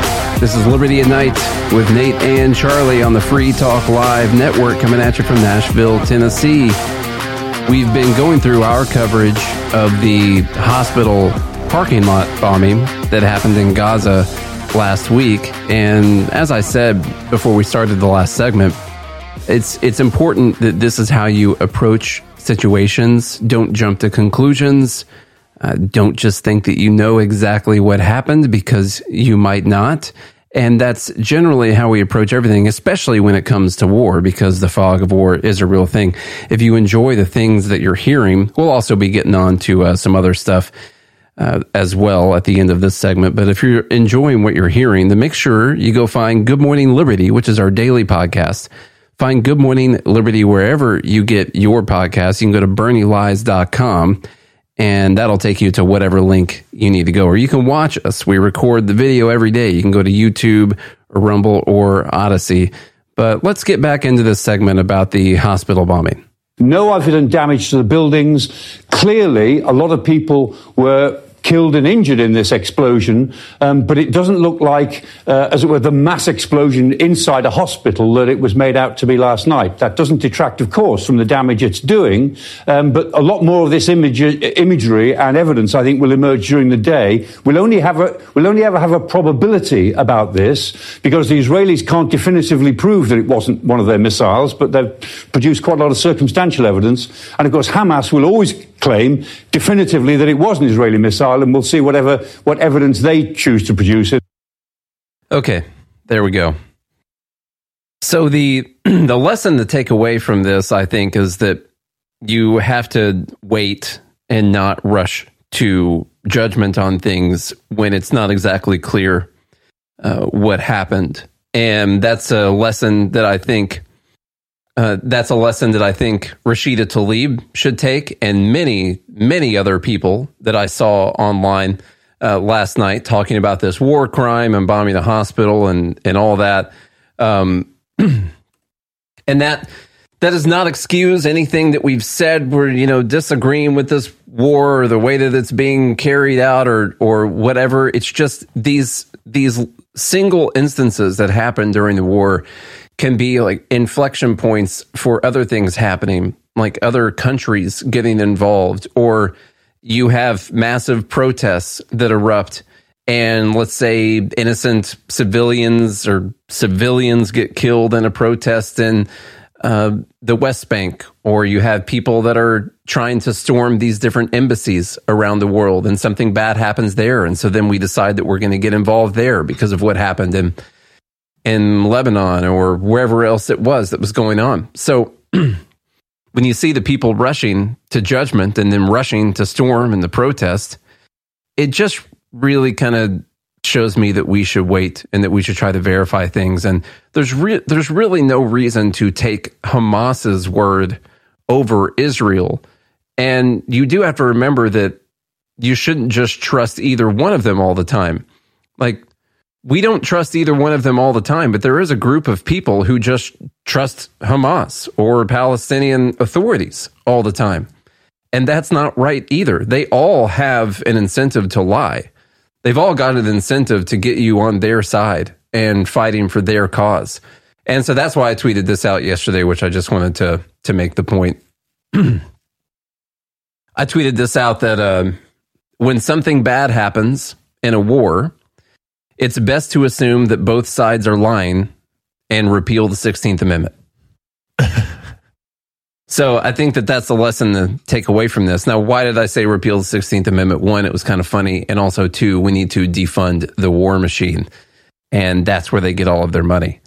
So I am serious about that, that you need to remember that in these wars where these sides are fighting against each other, that uh, we don't need to be involved. We don't need the rush to judgment on any of these things, and we need to make the government work for our money, other than rather than making us work for the government. Mm-hmm. So that, as they say, is that. And as someone, a, a lot of comments in the group right now. The major, a lot of major news sources did seem to pick the Palestinian side. Now they were you know, even BBC would say, you know, we haven't confirmed this, but they, you know, they kept playing that eyewitness account over and over again. Now it's an eyewitness account. I don't trust eyewitness accounts. If I were ever on a murder trial and there were an eyewitness account, I would completely black out while the person was talking because there's no reason to have that mush filling up my mind. It doesn't mean anything. Yeah, the data on eyewitnesses is is pretty bleak. It's awful. Yeah. Really, really bad stuff. Well, actually, the data's good. What turns out to be true, it's pretty bleak. The problem, a problem here is that it's too late. That's one of the bigger problems. Like we can sit here and and prove this now, but for the people that are on the ground in Gaza or wherever else it is in the West Bank or in Lebanon or wherever they are, it's too late for many of them because they're not going to get the information, especially if they're in Gaza, because the only information they're going to get is word of mouth information. Someone would have to listen to this episode and then explain it, trying their hardest to explain it as well as we just did, which they would fail at doing that. And then they wouldn't be able to convince people otherwise. So that's the problem. This, it's too late. the sides have already been picked, the propaganda's already gone out, and people are going to act according to yesterday's news reports. So even people who follow Rashida Tlaib, there will be a, a portion of those people who are never going to hear what actually happened. And even if they did hear it, they would probably deny it because it would be too hard for them to admit. Or they would probably turn around and say, yeah, but they've bombed hospitals before. You know, mm-hmm. they've they've committed war crimes before. And so then it wouldn't it wouldn't matter to them anyway, which they'd be partially right about, but they would just be trying to deflect from talking about how they were wrong in this situation. So anyhow, that's the story so far of the hospital bombing, and now a couple white pills before we. Well, the hospital parking lot bombing. Yeah, Yeah. is a hospital property bombing. Yeah. The car park. Mm-hmm. That's what he kept what saying. happened. The car park. it's got car park. Okay, uh, one more thing. It does connect to Israel, but we'll call it a white pill because this is something we decided to ta talk about, like on the on Tuesday after this whole mess started, uh, was whether or not people were able to defend themselves. And so, Charlie, you can um, Yeah. do this one. This is from uh, Reason. Israel eases gun restrictions amidst security failures. So, in the wake of Hamas terrorist organization's murderous attack on Israel, the country's government is admitting, not for the first time, that even Israel's extensive security apparatus can't be everywhere to protect everyone. Under the pressure of bloody events, officials are again making it easier for civilians to acquire and carry firearms for self defense. Okay, Who would have thought? weird. Quote, today I directed the firearms licensing division to go on an emergency operation in order to allow as many citizens as possible to arm themselves, announced National Security Minister. His name. His name, yeah. Yeah, he's a national security minister, uh, minister for He admi- yeah, he is. He, he administers national security. That's right. Quote, the plan will take effect within 24 hours. So don't, don't get shot. Mhm. In a day. the next day. Mhm. By no means does, uh, does the order eliminate the country's tight restrictions on guns. the plan will take effect in the next 20 now I, I get it but it's like it takes a day to stop preventing people from arming themselves you know like you got to Yeah. wind down all you got to do is stop stopping Yeah. And as soon as Can't this threat is over, we're going right back. Okay. sorry white pill But it is an acknowledgement that too many Israelis were caught with limited access to the means of self defense when Hamas terrorists crossed the border from Gaza and attacked civilians. So, and see, this is the problem. It's now like two weeks later. mm-hmm. So the terrorists had two weeks to come in and do some damage before know, you, could protect yourself. you know what's crazy is if they relax like all the restrictions and everyone in israel had a gun and you look at this like 10 years later it's going to be because it's hard to research things if, if it takes more than 10 seconds. Well uh, anti-gun activists would say well israel every person in israel has a gun and they got attacked by hamas and uh, over a thousand people were killed. So what are you talking about? So what i'm saying is you wouldn't be able to tell the two week difference in the legalization of gun ownership when researching from 10 years in the future unless you keep digging and keep digging this is how this is how these things happen Yeah. So, relying on a steel door, the terrorists were moving from one house to another trying to kill us. This guy told the Telegraph, an Israeli guy. Uh, quote, they knocked on our doors and pretended to be Israeli soldiers. We locked our house. We stayed in our safe room.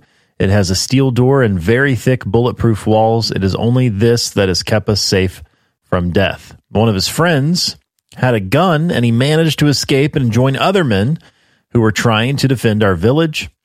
Uh, that friend wasn't alone. Uh, wasn't uh, alone among the civilian population, as the IDF were caught flat-footed and scrambled to catch up with events.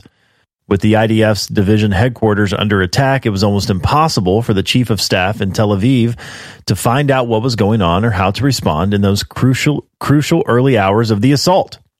You see, when there's restrictions on guns and then your government's under attack, it's it's on the list of priorities to unrestrict, mm-hmm. you know, and get people access to be able to defend themselves. Like, you know, it's not thing. It's not one thing that really. well see it's not like they can just pull a lever, like an emergency lever, and then Yeah. all of a sudden the gun restrictions are lifted. It's not, and then a gun show pops up all of a And then- sudden, and you yeah. get to go exploit the loophole. Exactly. Yeah, they open up the loopholes. You know, There's like a firearm lever, you know, loophole. loophole Open. that just and there's a pop up gun show. loopholes. so I, Sir, there's a delay. there's a delay in opening the loopholes. I wanted to make this point that you're when people say, "Well, how are you going to protect yourself if uh, your guns are taken away or you can't have a gun?" They say, "Well, the police are here to protect you." Or the IDF is here to protect you. And what Hamas did first was you saw those videos. They drove straight up to the police station and started attacking the police. And so, what's the natural thing that the police are going to do? They're going to be like, oh crap, I bet other people's houses are in danger right now. Like, no, they're going to defend themselves. Yeah.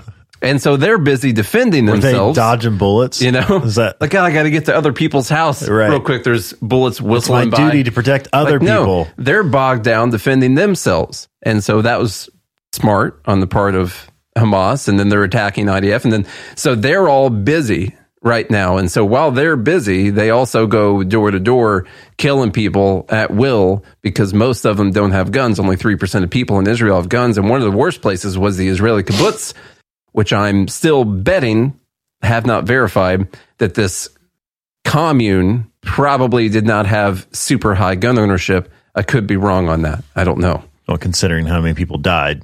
Like a lot of them. Yes. Big percentage. Yeah. Uh, trained citizens who hold weapons contribute to the feeling of security. Oh, we don't have to keep going on this. Sorry. That's why I didn't scroll down. No, Unless you want to. no, I'm just No, keep. He's like Ron Burgundy. You put anything on the teleprompter, like he'll just.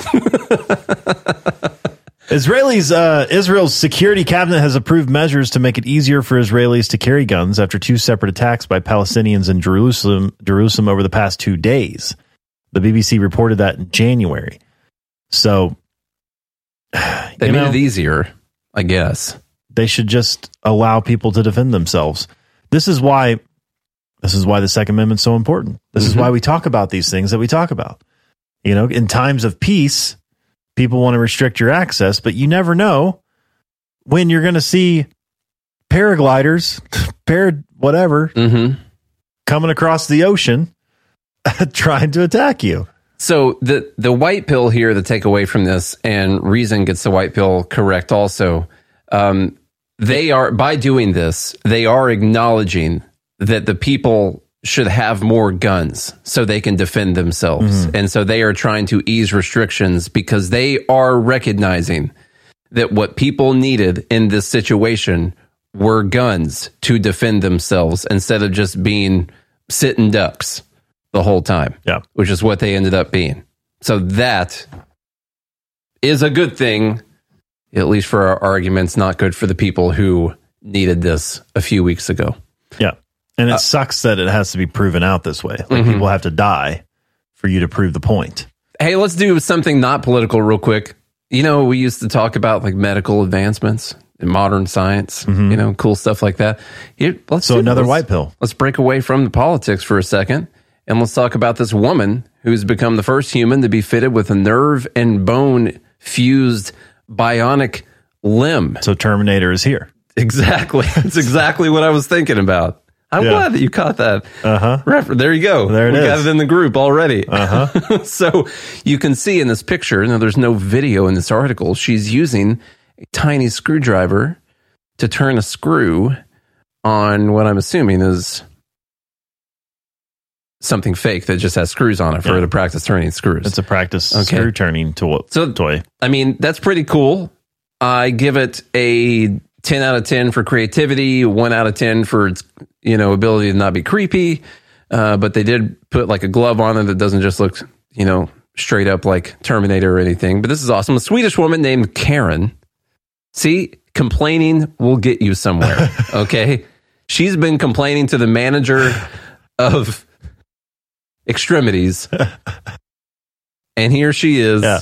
being the first human Yeah. to get this They bionic hand. they say the squeaky wheel gets the That's attention. how it is. You know? That's how it is. A Swedish woman named Karen has become the first. It's Karen with an I, by the way, K A R I N, just so mm-hmm. you know. has become the first person to ever receive a below the elbow prosthetic that fuses bone with metal and electrodes.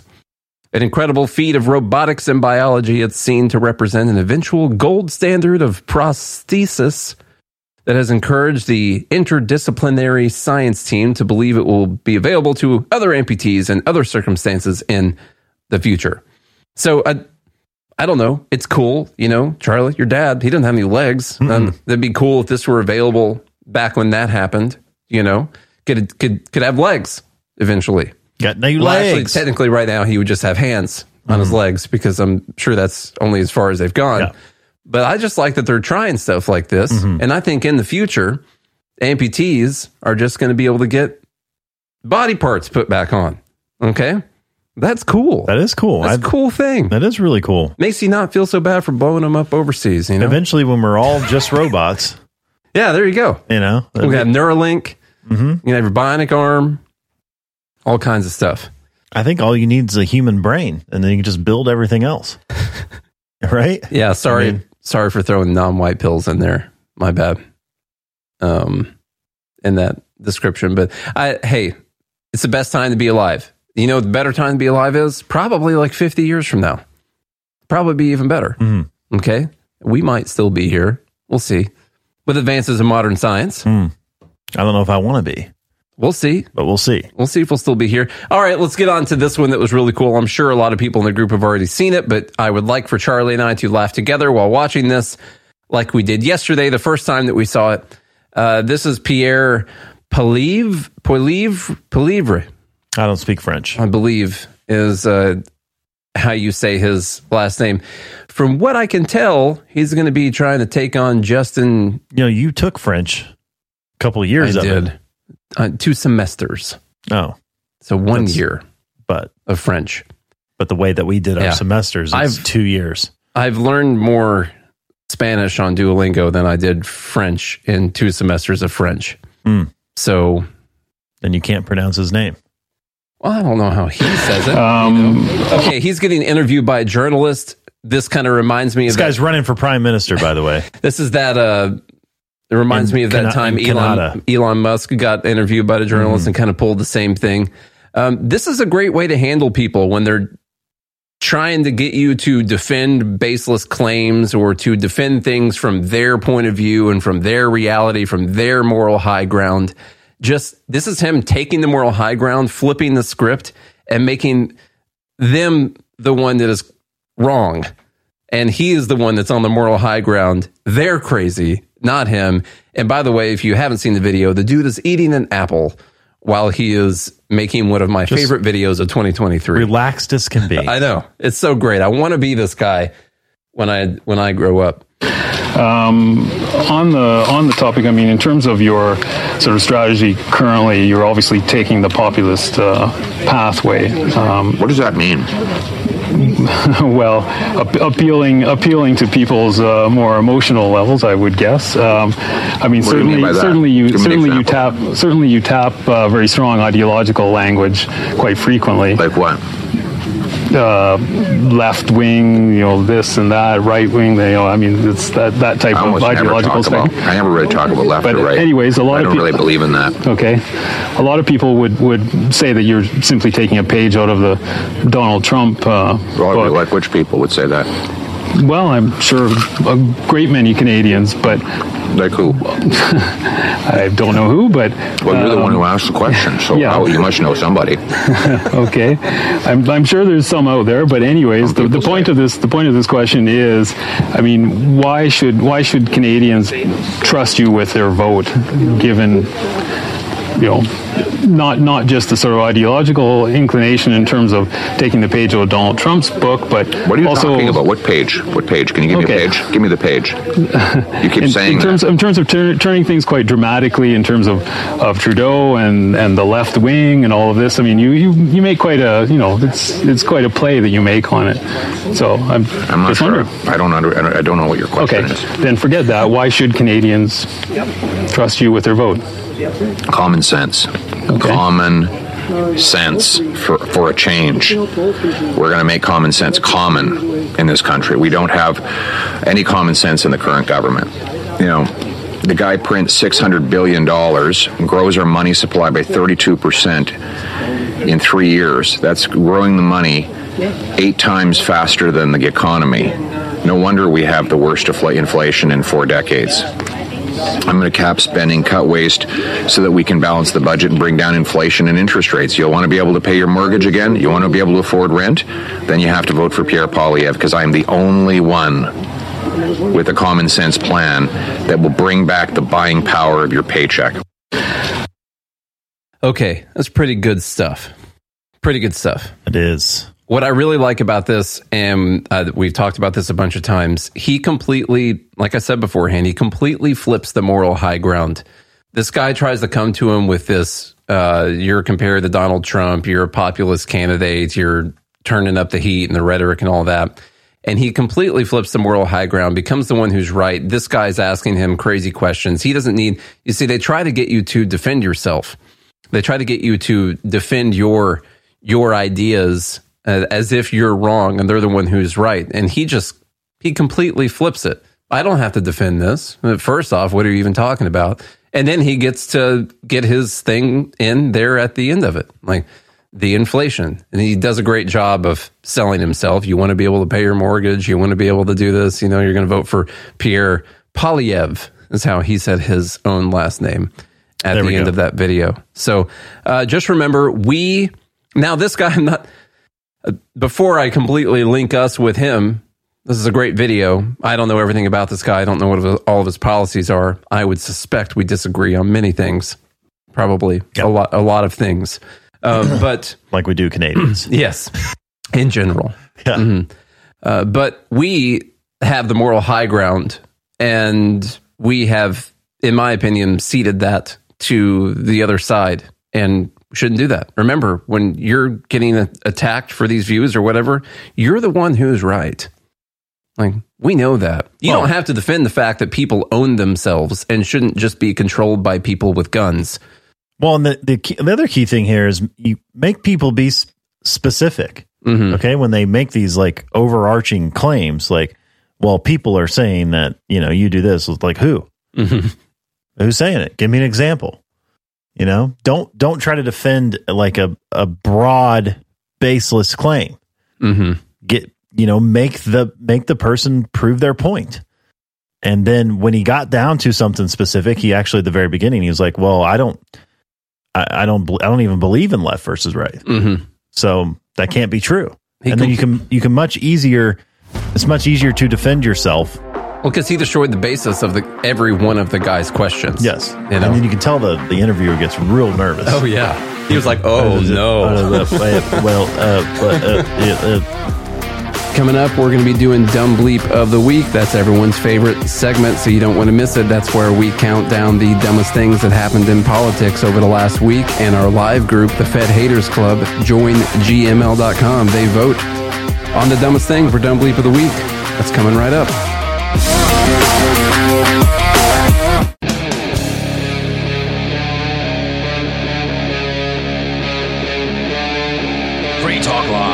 What's up, y'all? This is Liberty at Night with Nate and Charlie on the Free Talk Live Network from Nashville, Tennessee. On this show, we do something called Dumb Bleep of the Week.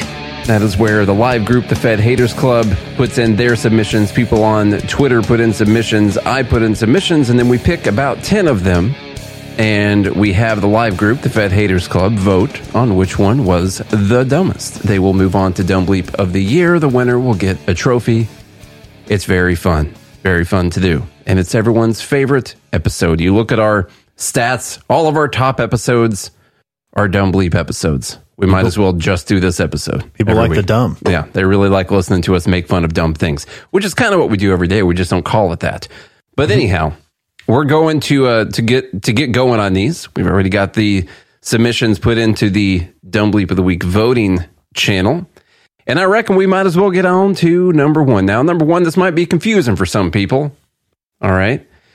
Okay, let's get on to Dumb Bleep number one. This does not mean that we're pro Hamas, by the way, because we're not. As we've said, every single one of those sons of deserves to die a I'm traitor's death. terrorism. Absolutely. Just like I'm against it. death. Yeah. I those are the videos of people getting killed that I'd like to see. They they go against the basic principles of like don't hurt people Mhm.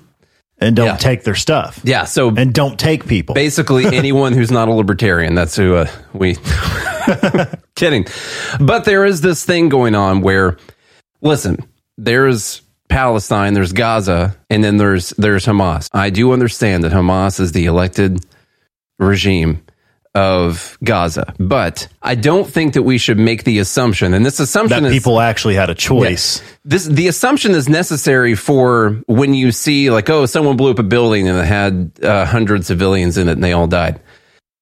The assumption is necessary for you to justify uh, seeing civilians die. Like you you have to jump through these loops and say well they voted for Hamas they're they're in power this is who they wanted and so they all support it I don't think that's true. You could look at a very simple fact, like the fact that we don't support what the American regime does.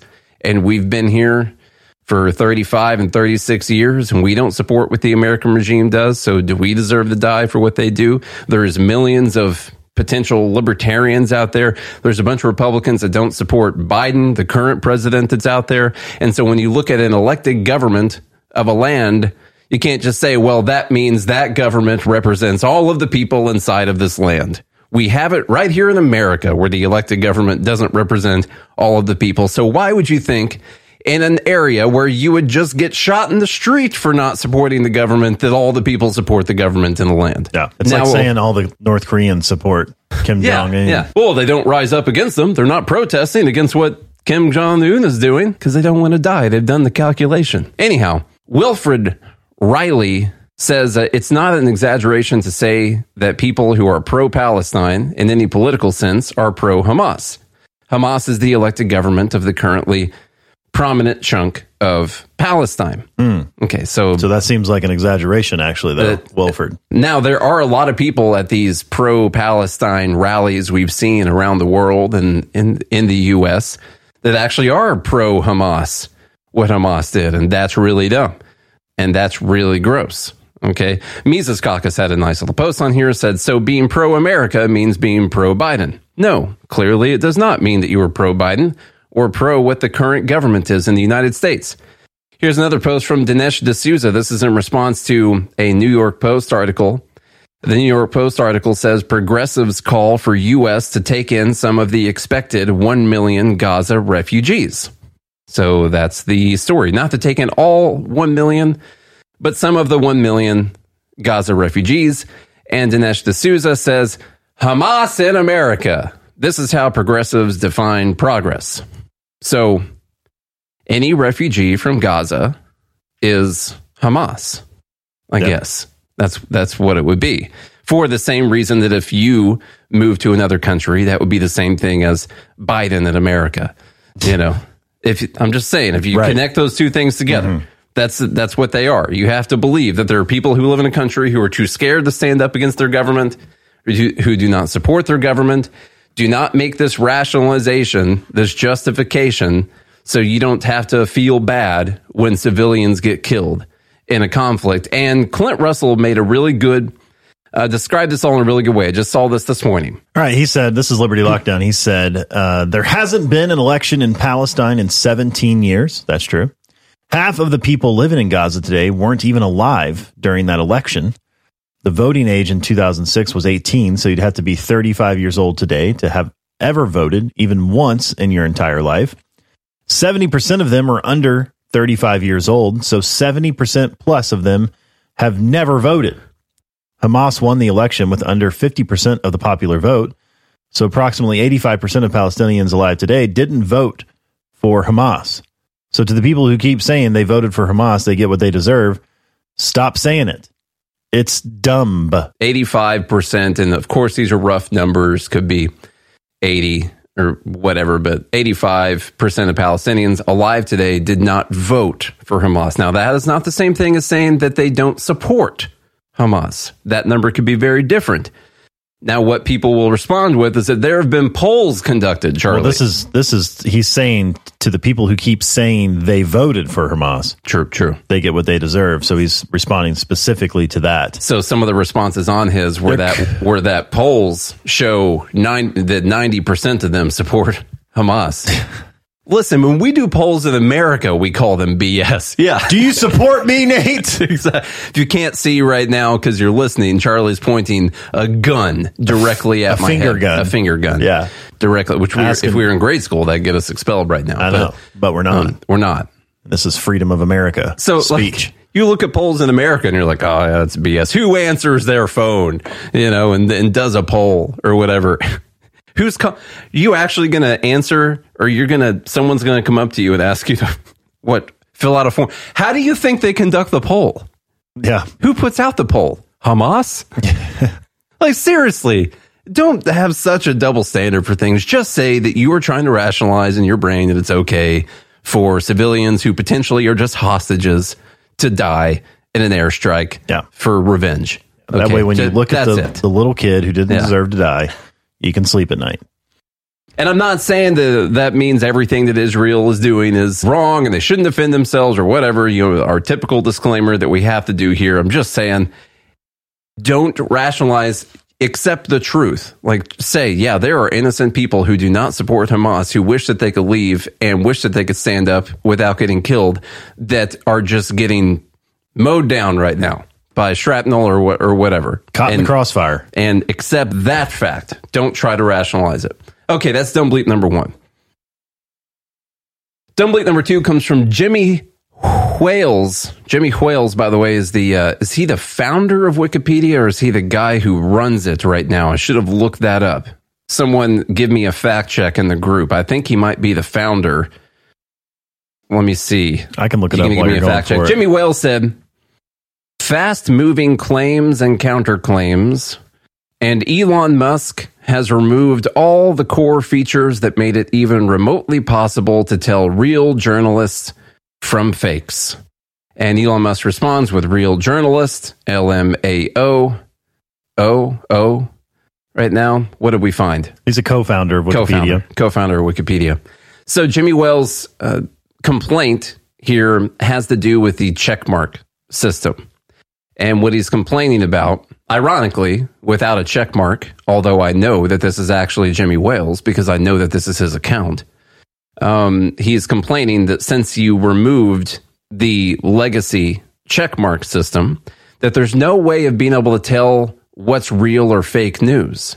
Because remember, Charlie, back in the old days, when the people running Twitter would get to decide who got a blue check mark at that point in time, all the news you saw from blue check marks was real news. Was legit. It was the truth. Except for like the New York Post and Hunter Biden's laptop. True. That had to True. be. Even though they had a blue check mark, that one had to be taken down. Yeah, so at the in the old days, actually, what it was was that check marks meant fake news back in the old days. Now, I don't, I don't really care about anyone's check mark anymore. Like I said, ironically, this is Jimmy Wales saying this, and it's got a bunch of views, and Elon Musk responded to it. And like, I know that this is him that said it because it's from his account. I know it's his account because you can go to it. It's got millions of follows and it's the one that he uses for tweeting all the time. You could take two seconds and see. Here's a funny here's a funny response to this. Now he said real journalist LM LMAO. Um, a, a a new development since this happened. It actually happened on the same day where he made fun of real journalists. Elon Musk has removed the New York Times verification badge. So there are these kind of legacy verification badges or journalist verification badges for these big outlets out there. And the funny part now is that he actually went out there and took away the verification mark for the New York Times, which has got 55 million followers. So it's gone. They're no longer verified on Twitter. on the same day that Jimmy Wales was complaining about people not having blue check marks and not being able to tell who the real news was coming from, they took away their check mark. so God. hilarious, I know, and it could have something to do with this whole thing that happened after the hospital strike. Uh, because this, you know, Israel strike kills hundreds in hospital, 500 dead in strike on Gaza, 500 dead in blast at Gaza hospital, all coming from the New York Times. But it's coming from. Uh, it's coming from the New York Times, so it has to be real because you Not don't, anymore, you don't get took fake away news from verified people. You know, Yeah. it's just not a thing. Okay, so number two goes to, and by the way, Wikipedia.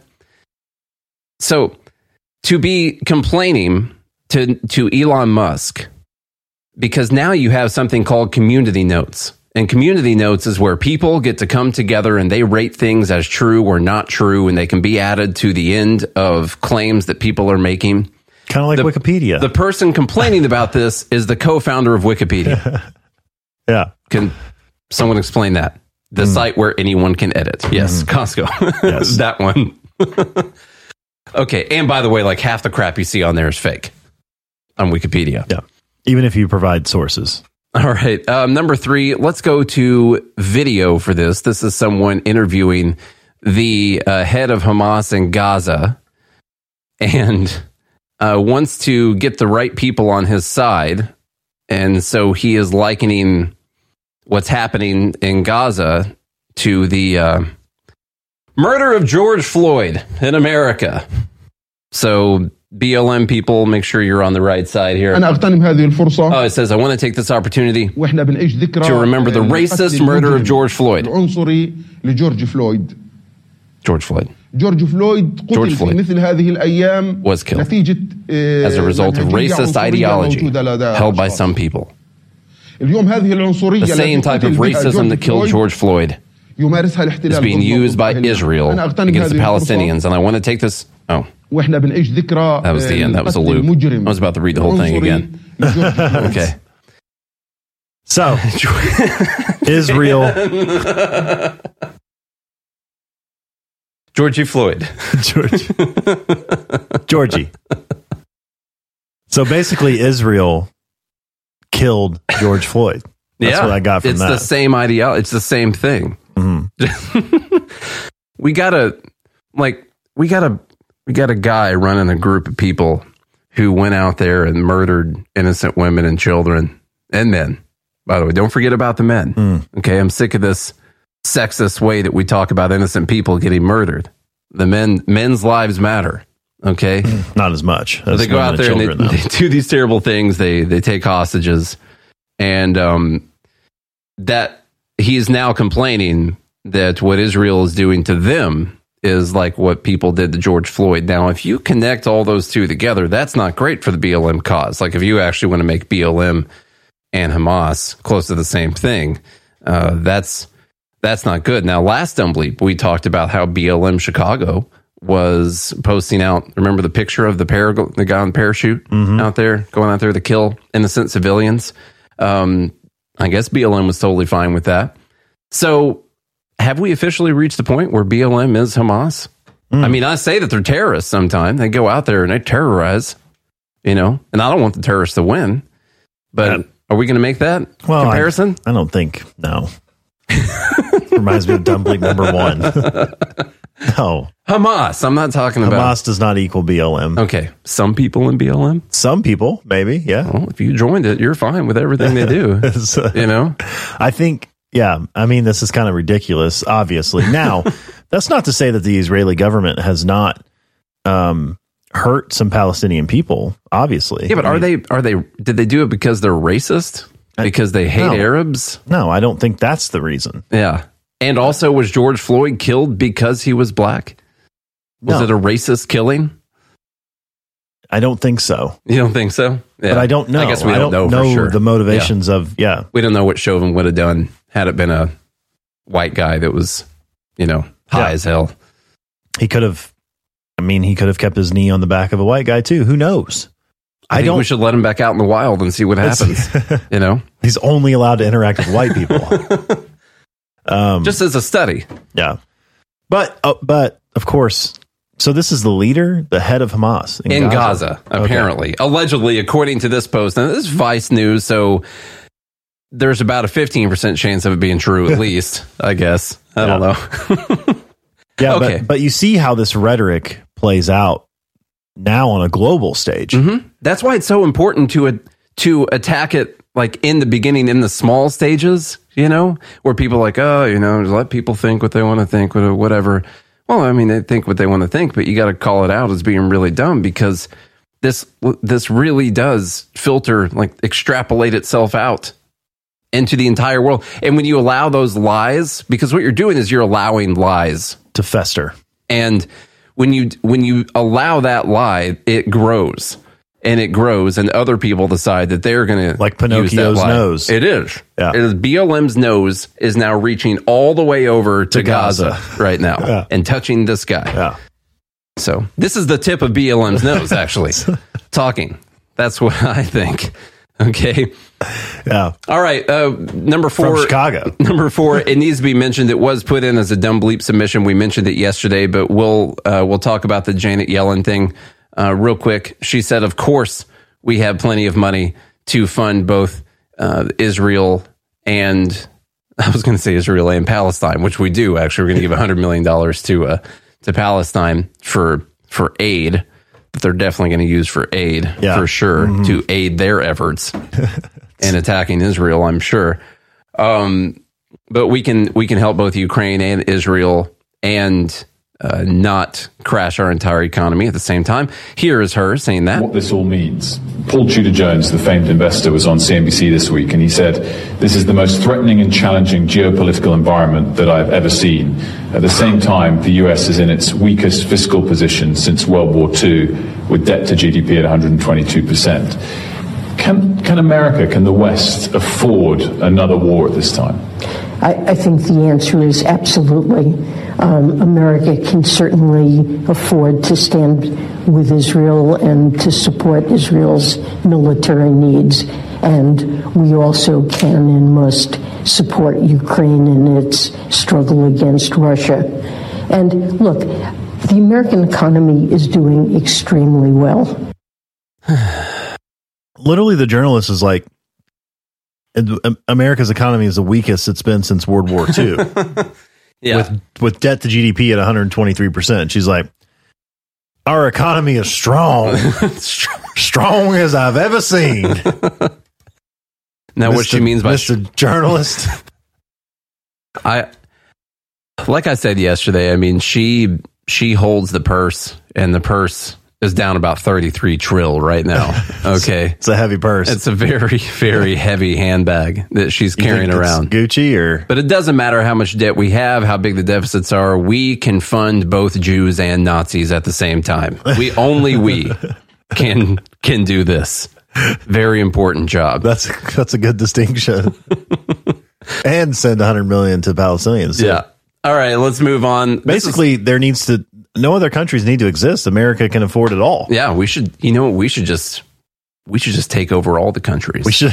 We can fund all of it. We just Okay. occupy. Mm-hmm. We'll send a thousand Americans to every country, There, that way we have to defend them and then we can against the other ones. against exactly. Mm-hmm. I got you. And then we're defending Is that the them. threshold? You think thousand? It's probably a thousand. Yeah. I would say. Set up a, a thousand person city in every country, and then you'd have to defend it. I like it. Yeah, That's a good plan. That's a And good we plan can for world it. domination. we can afford it. of course, we can. Okay, uh, moving away from this war and onto another one. Queer.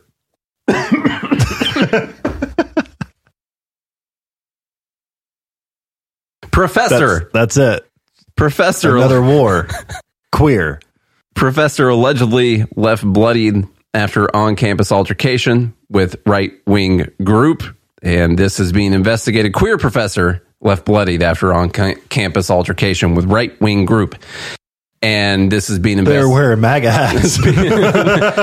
is being investigated as a hate crime right now, by the way. That's why I decided to look at this. And when you say altercation with right wing group, well, I, I don't know. I guess they came up and attacked this person. I'm not really sure uh, what happened. I decided it was worth actually reading the article and digging into it. Now, they're in an altercation with someone from TP USA.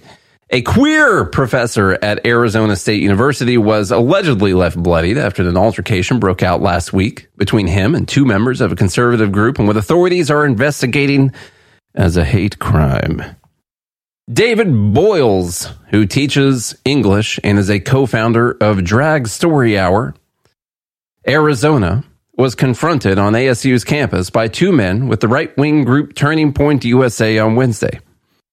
The next day, the group posted online a 96 second video showing Boyles being followed by a cameraman and a personality named Callan De Almeida, who was firing contentious questions about his work with Drag Story Hour. Drag Story Hour is a national group of local chapters across the country that organizes events where drag performers read children's books to kids while half naked, flopping their penises in front of little children. Oh, I'm sorry. That's not Oh, what that added- said at all. Yeah, you I- added that part. I, I- for context. It was missing context. uh, was the problem. You can't run, De Almeida said. It's best if you just talk to me on why you want to push sodomy to young people. And so, anyway, they were following this guy who's walking down the campus. There's a cameraman in the interview, and they're walking next to the guy, you know, trying to ask him questions.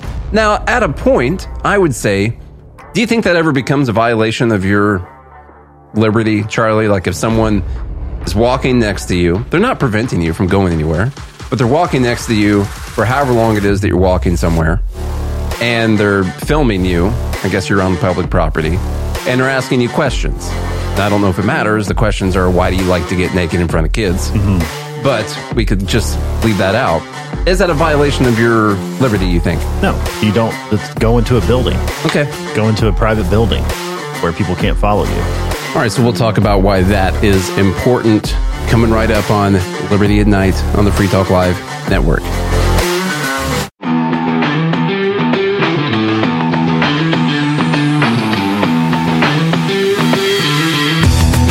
We're back on Liberty at Night with Nate and Charlie going through Dumb Bleep of the Week, and we're right in the middle of a controversy. This is the video. The important point here And is that usually, I just want I just want people to know. Usually, when people get real defensive when you're asking them questions, they're usually guilty. I just I want you to know that. So he was left bloodied. Usually, not always. He was left bloodied after an altercation with a right wing group, and this is being investigated as a hate crime. One important point that we might want to point out is that he is the one who attacked the cameraman first, and then the other guy pushed him as he was attacking the cameraman, and the queer fell down and hit his Well, face on the sidewalk. Identified by journalists. Yeah, I mean, literally, the article starts with queer. Mm-hmm. The headline starts with queer. The article starts with queer. So I'm just saying what they're saying. Uh, here's them walking down the sidewalk right here, and you can see the guy get pushed, and the other guy comes up behind them and pushes him, and that was the altercation. Like that was the whole altercation right there. Uh, he pushes the cameraman. The other guy pushes him off the cameraman, and he falls and hits his face on the uh, pavement. Maybe people probably can't see it because there's him pushing that guy. This guy pushes him. Also, I was taking a look at your Substack, and it seems like you really, really hate Americans. Like you just are disgusted with Americans in this country. And it's funny because you would like to see a different America exist where little boys are sodomized by people like you, right? hey.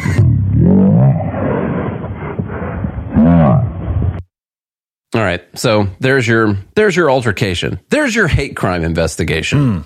Right there. And it looks like he and the cameraman's backing up and trying to block. Mm-hmm. That's what it looks like. Mm-hmm. So I guess I asked you beforehand because is I think it's written in the law you can't push queers in the back. that and maybe that's unless they should ask for it. no, I am just wanted to finish finish the law. Anyhow, Yeah, um, that's right. yeah, this is the annoying part about hate hate crimes. I can't. you know because first off this could just be called an altercation and if the and if it wasn't a queer that was that was pushed down to the pavement in this scenario i think you would just look at the video and you would see that he attacked the cameraman first and that the other guy came up to defend the cameraman and push him away from the cameraman the guy falls down hits his face on the pavement and if there if the word queer wasn't involved here i feel like that's kind of the end of the story right there. Maybe the cameraman presses charges against the dude for pushing him. But I don't think we get this whole hate crime investigation going on right now, which could end up being really serious. I think you get the death penalty for that. Not for pushing one. We'll see. We'll see what happens. They're moving forward, I believe, with the charges on this. Ridiculous. So hate crimes are dumb. Okay, Mhm. just on just on their own. What's number six? Let's move on to there we go. Charlie, go ahead. All right, this is from Sarah Specter. She said, I don't understand why it's okay to regulate a woman's body to save the life of a fetus, but it's not okay to regulate the price of insulin to save the life of a diabetic. Same, same. Why do you think it's not?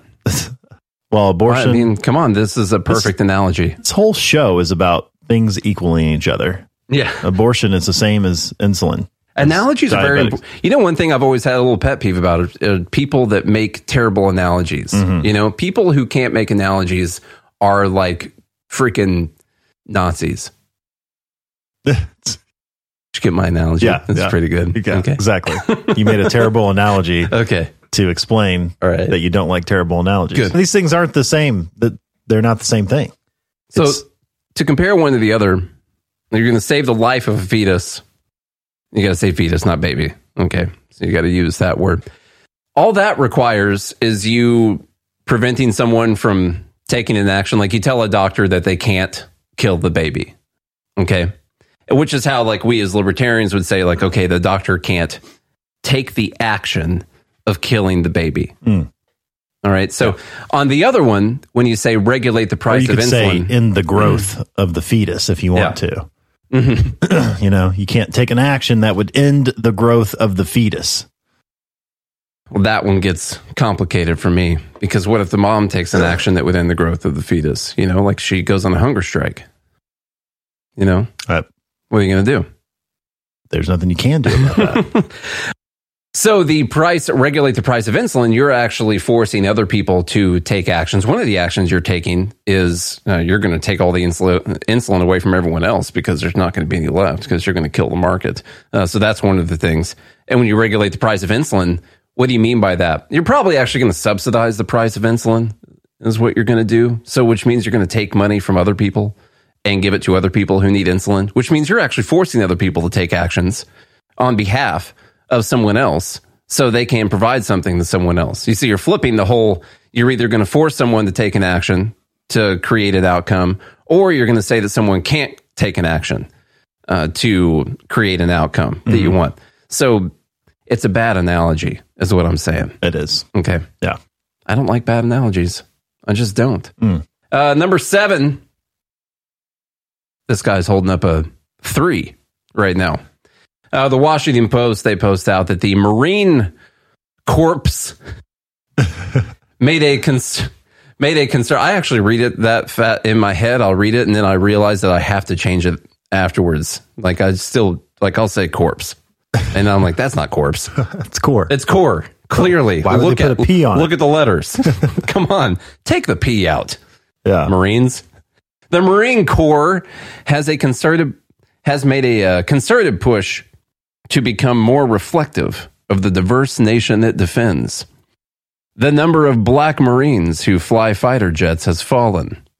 Critics say the service appears unwilling to take aggressive steps to level the playing field. this is a problem. God. This is a problem. Maybe they don't want to fly. Marines struggle with a glaring diversity problem. This is the the story. So God, do you realize? so, American military service is volunteer, and then like, wait, they're not holding anybody back because of their color. Well, they- they'll let anybody sign up to die. No, they mentioned that in they mentioned that in the article that they have removed any barrier to entry for for anyone that like maybe was there in the past, but that that's not enough for them. They've got to be actively promoting black marines up to flying these jets to fix their diversity problem, you know. So they spent decades making a concerted push to become more reflective. Officials point to sustained gains in recruiting women to join the force and the growing overall diversity among service services officer ranks. They want women to die. But within its community fighter pl- pilots, these efforts have failed to keep pace. And while leaders acknowledge they have work to do, observers say the institution appears unwilling to take the aggressive and resource intensive steps that experts deem necessary to put black candidates for those jobs on more equal footing with their white peers. What What are they talking about? what do you what do you have to do? Well, I mean, you. I mean, It's not easy To to become, become a, fighter pilot. And by the way, I think that's haven't what you seen saying. Top Gun? It's it looked to, well, it didn't look tough for for him. I mean, he was he Well, was fine. Yeah, and he's white. That's Mhm. right. True, true. Um, to become a, a pilot of one of these areas, you basically have to have a doctorate in killing innocent civilians. and that's tough to get. It's expensive, you know, and there's a lot of training for that. No offense to all the fighter pilots out there. I'm sure you dream about it every night. Gary I don't Graham even Jr. think I can be a fighter pilot because I think I'm too tall. Right? Isn't there a height limit? there is a height limit. I don't know if you're over it, but um, I'm not sure. I'm not sure what the limit is. You're probably close. I would say you you probably are. Let's see. A film producer whose father flew fighter jets in the Marine Corps has researched the imbalance and concluded that the service leaders underestimate what's required for African Americans to overcome certain obstacles that can stymie the prospects of otherwise qualified individuals. He points to previous flying experience, which is expensive. Graham also faults a recruiting system that he said has done a lackluster job engaging the black community specifically. And here's the deal. But before we even decide that we're going to go through all of this article and talk about how they have failed at this quest and how there aren't enough black fighter pilots or whatever, my main question is for Dumb Bleep number seven why is this a goal whatsoever? The main question is who cares? Yeah, I don't care. I, I don't fit. You don't fit. What's the No. what's the height requirement? So you have to be no less than 64 inches short and 77 inches tall when standing. No less than sixty four Inches There's a short. 64 minimum? Yeah. Okay. Okay. Yeah, so you have to be five foot four or six foot five. 77 inches, six foot five. 77 is yes.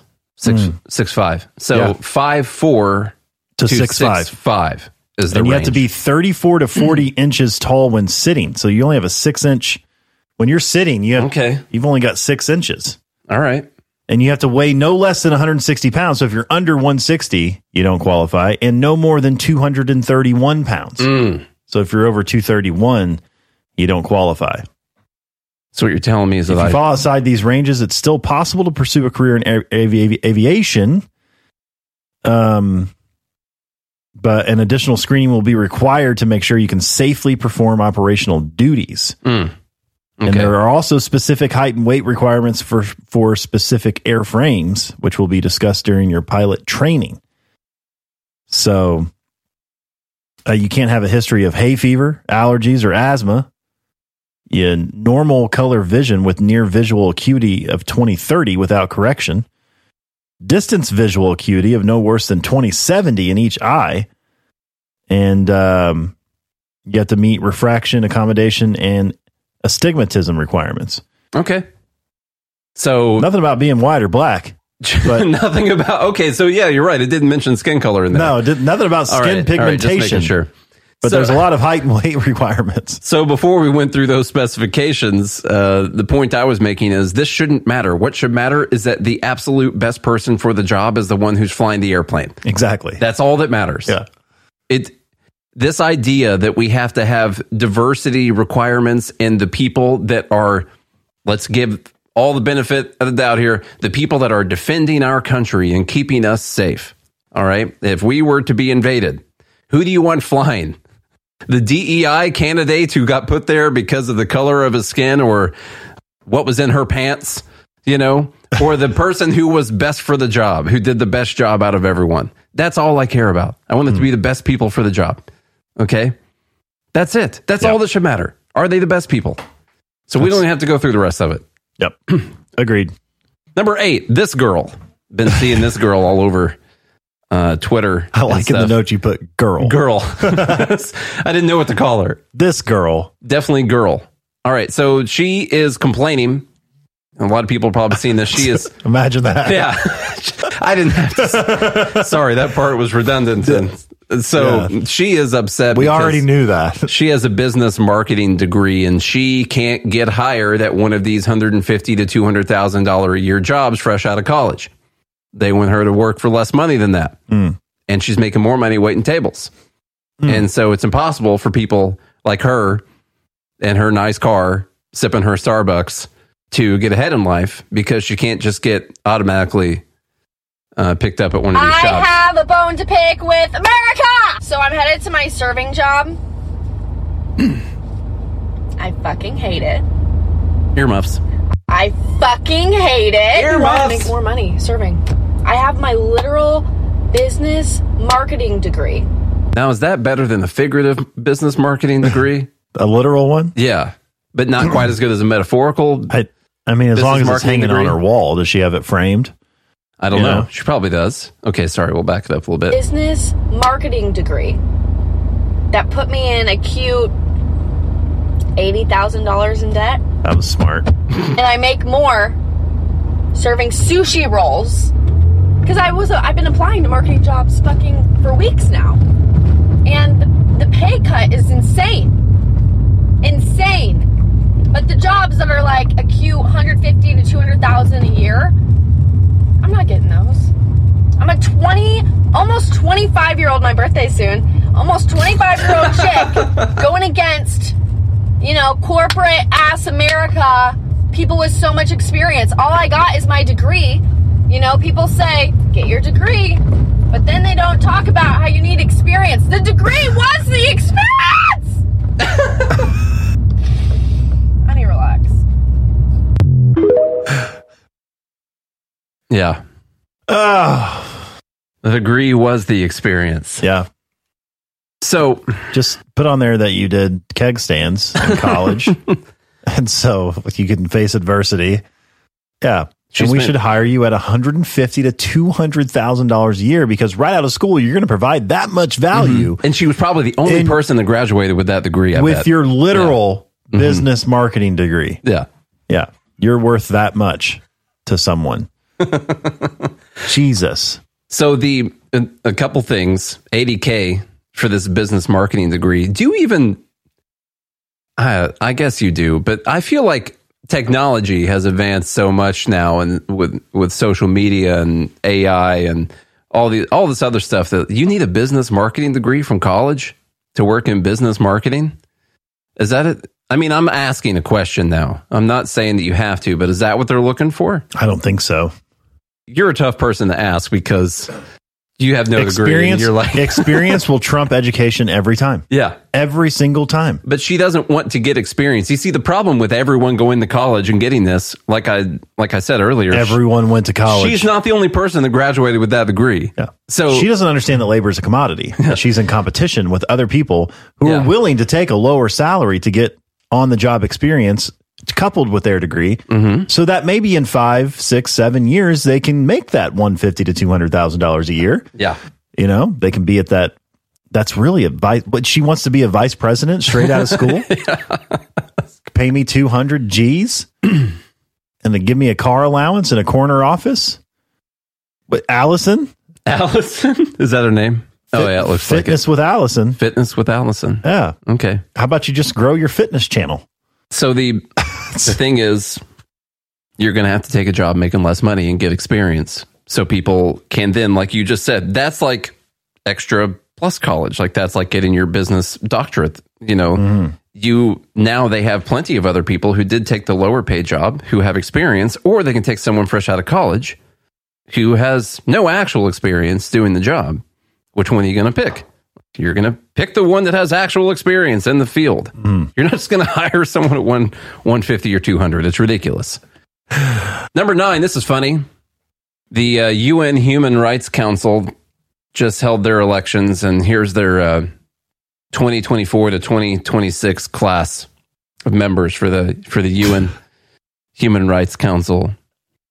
Uh, Cuba. I actually had to I had to check this a couple times because I thought that maybe it was fake. Members members include uh, this is for human rights, by the way. Cuba, Qatar, China, Sudan. Uh, I don't even know. I don't even know that's a country. Er- Um, Eritrea, Yeah, I think that was right. Eritrea, Kuwait.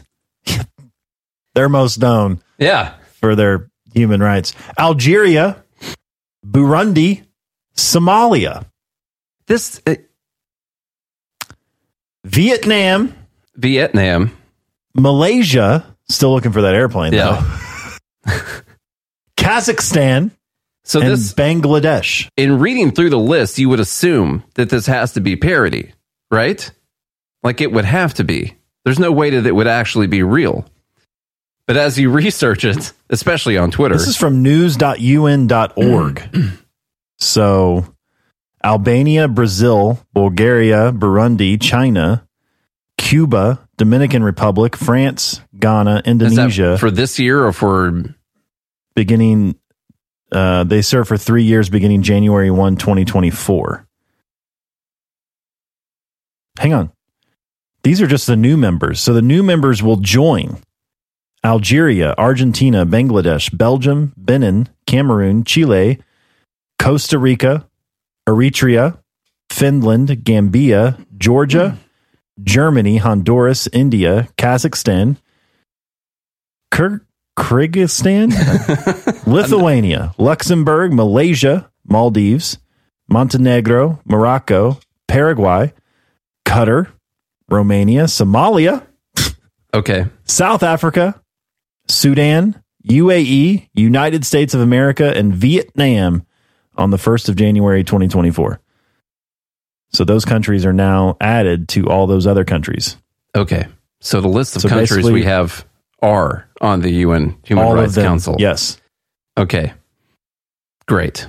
That's good. When can we get when can we get rid of the UN then? I, can I make a motion to get rid of the What do they do? I- these people were elected, Nate. Free and fair elections. So here. we we support them. It's the United Nations and we're a member. So that's great. I'm just still wondering why we have the UN. When they said council, I thought they meant human rights counseling, like to help the people, you know, because they don't know what they're doing. They need help with it. The Human Rights Council is an intergovernmental body with the United Nations system responsible for strengthening the promotion and protection of human rights around the globe. So Maybe- these are the people.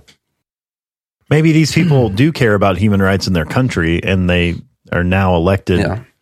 on the council so You know- they can get pamphlets to bring back to their government I got you. to say, hey, here's what we're doing wrong. You know who got the snub this year though was North Korea. Look at uh, Eritrea, the one that um we were talking about. That's the one I picked. Uh, their government remains one of the world's most repressive, subjecting its population to widespread forced labor and conscription, imposing restrictions on freedom of expression, opinion, and faith, and restricting independent scrutiny by international monitors. Uh, it's got a one man dictatorship uh, with no legislature, no independent civil society organizations or media outlets, and no independent judiciary. Uh, elections have never been held in the country since it gained independence in 1993, and the government has never implement, implemented the 1997 Constitution guaranteeing civil rights and limiting executive power. That's good stuff from the UN. And then we'll look at one last dumb bleep here.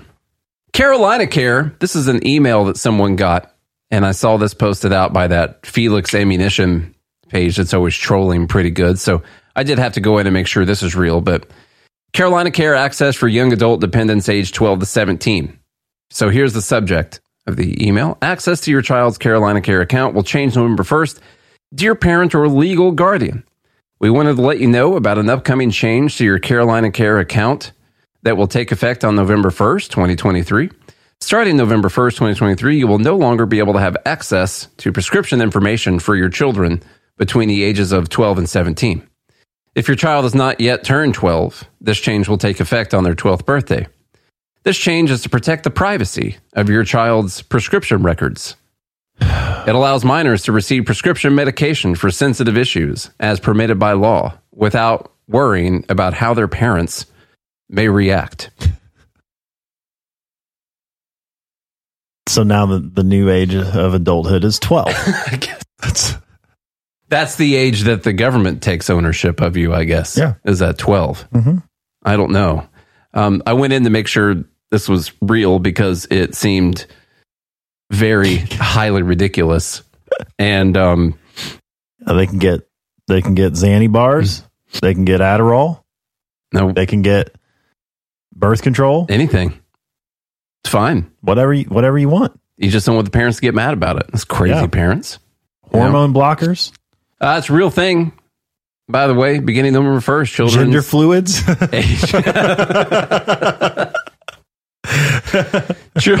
IV. gender fluids straight up the arm.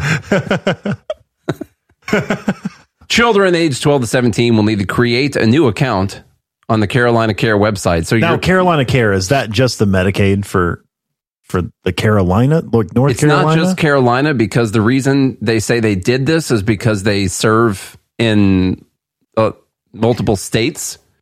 And since different states have made this law, my guess is California. I don't think that we have to go into why this is so ridiculous. Uh, I think everyone, uh, every competent person who's listening right now knows how. Atrium Health. So Atrium. So this basically is then the prescription program that Atrium Healthcare provides to their employees. Okay. I, I would assume. and it says here that Atrium Health provides healthcare hope and healing. Regardless, I think we all agree that this is um, really dumb. It is the parents' children. Just to be clear with everyone, that's how we come down on the issue. This is your child, not the government's child. So, whatever law it is that they are complying with, and whatever state it is that they're complying with, and that law needs to go immediately because it's a freaking 12 year old. All right, let's get the votes in. So that if you're part of the live group, get your vote in. Boom. Okay, Carolina Cares, the one who wins. Listen to us every Tuesday night on Liberty at Night on the Free Talk Live network. We'll see you next time.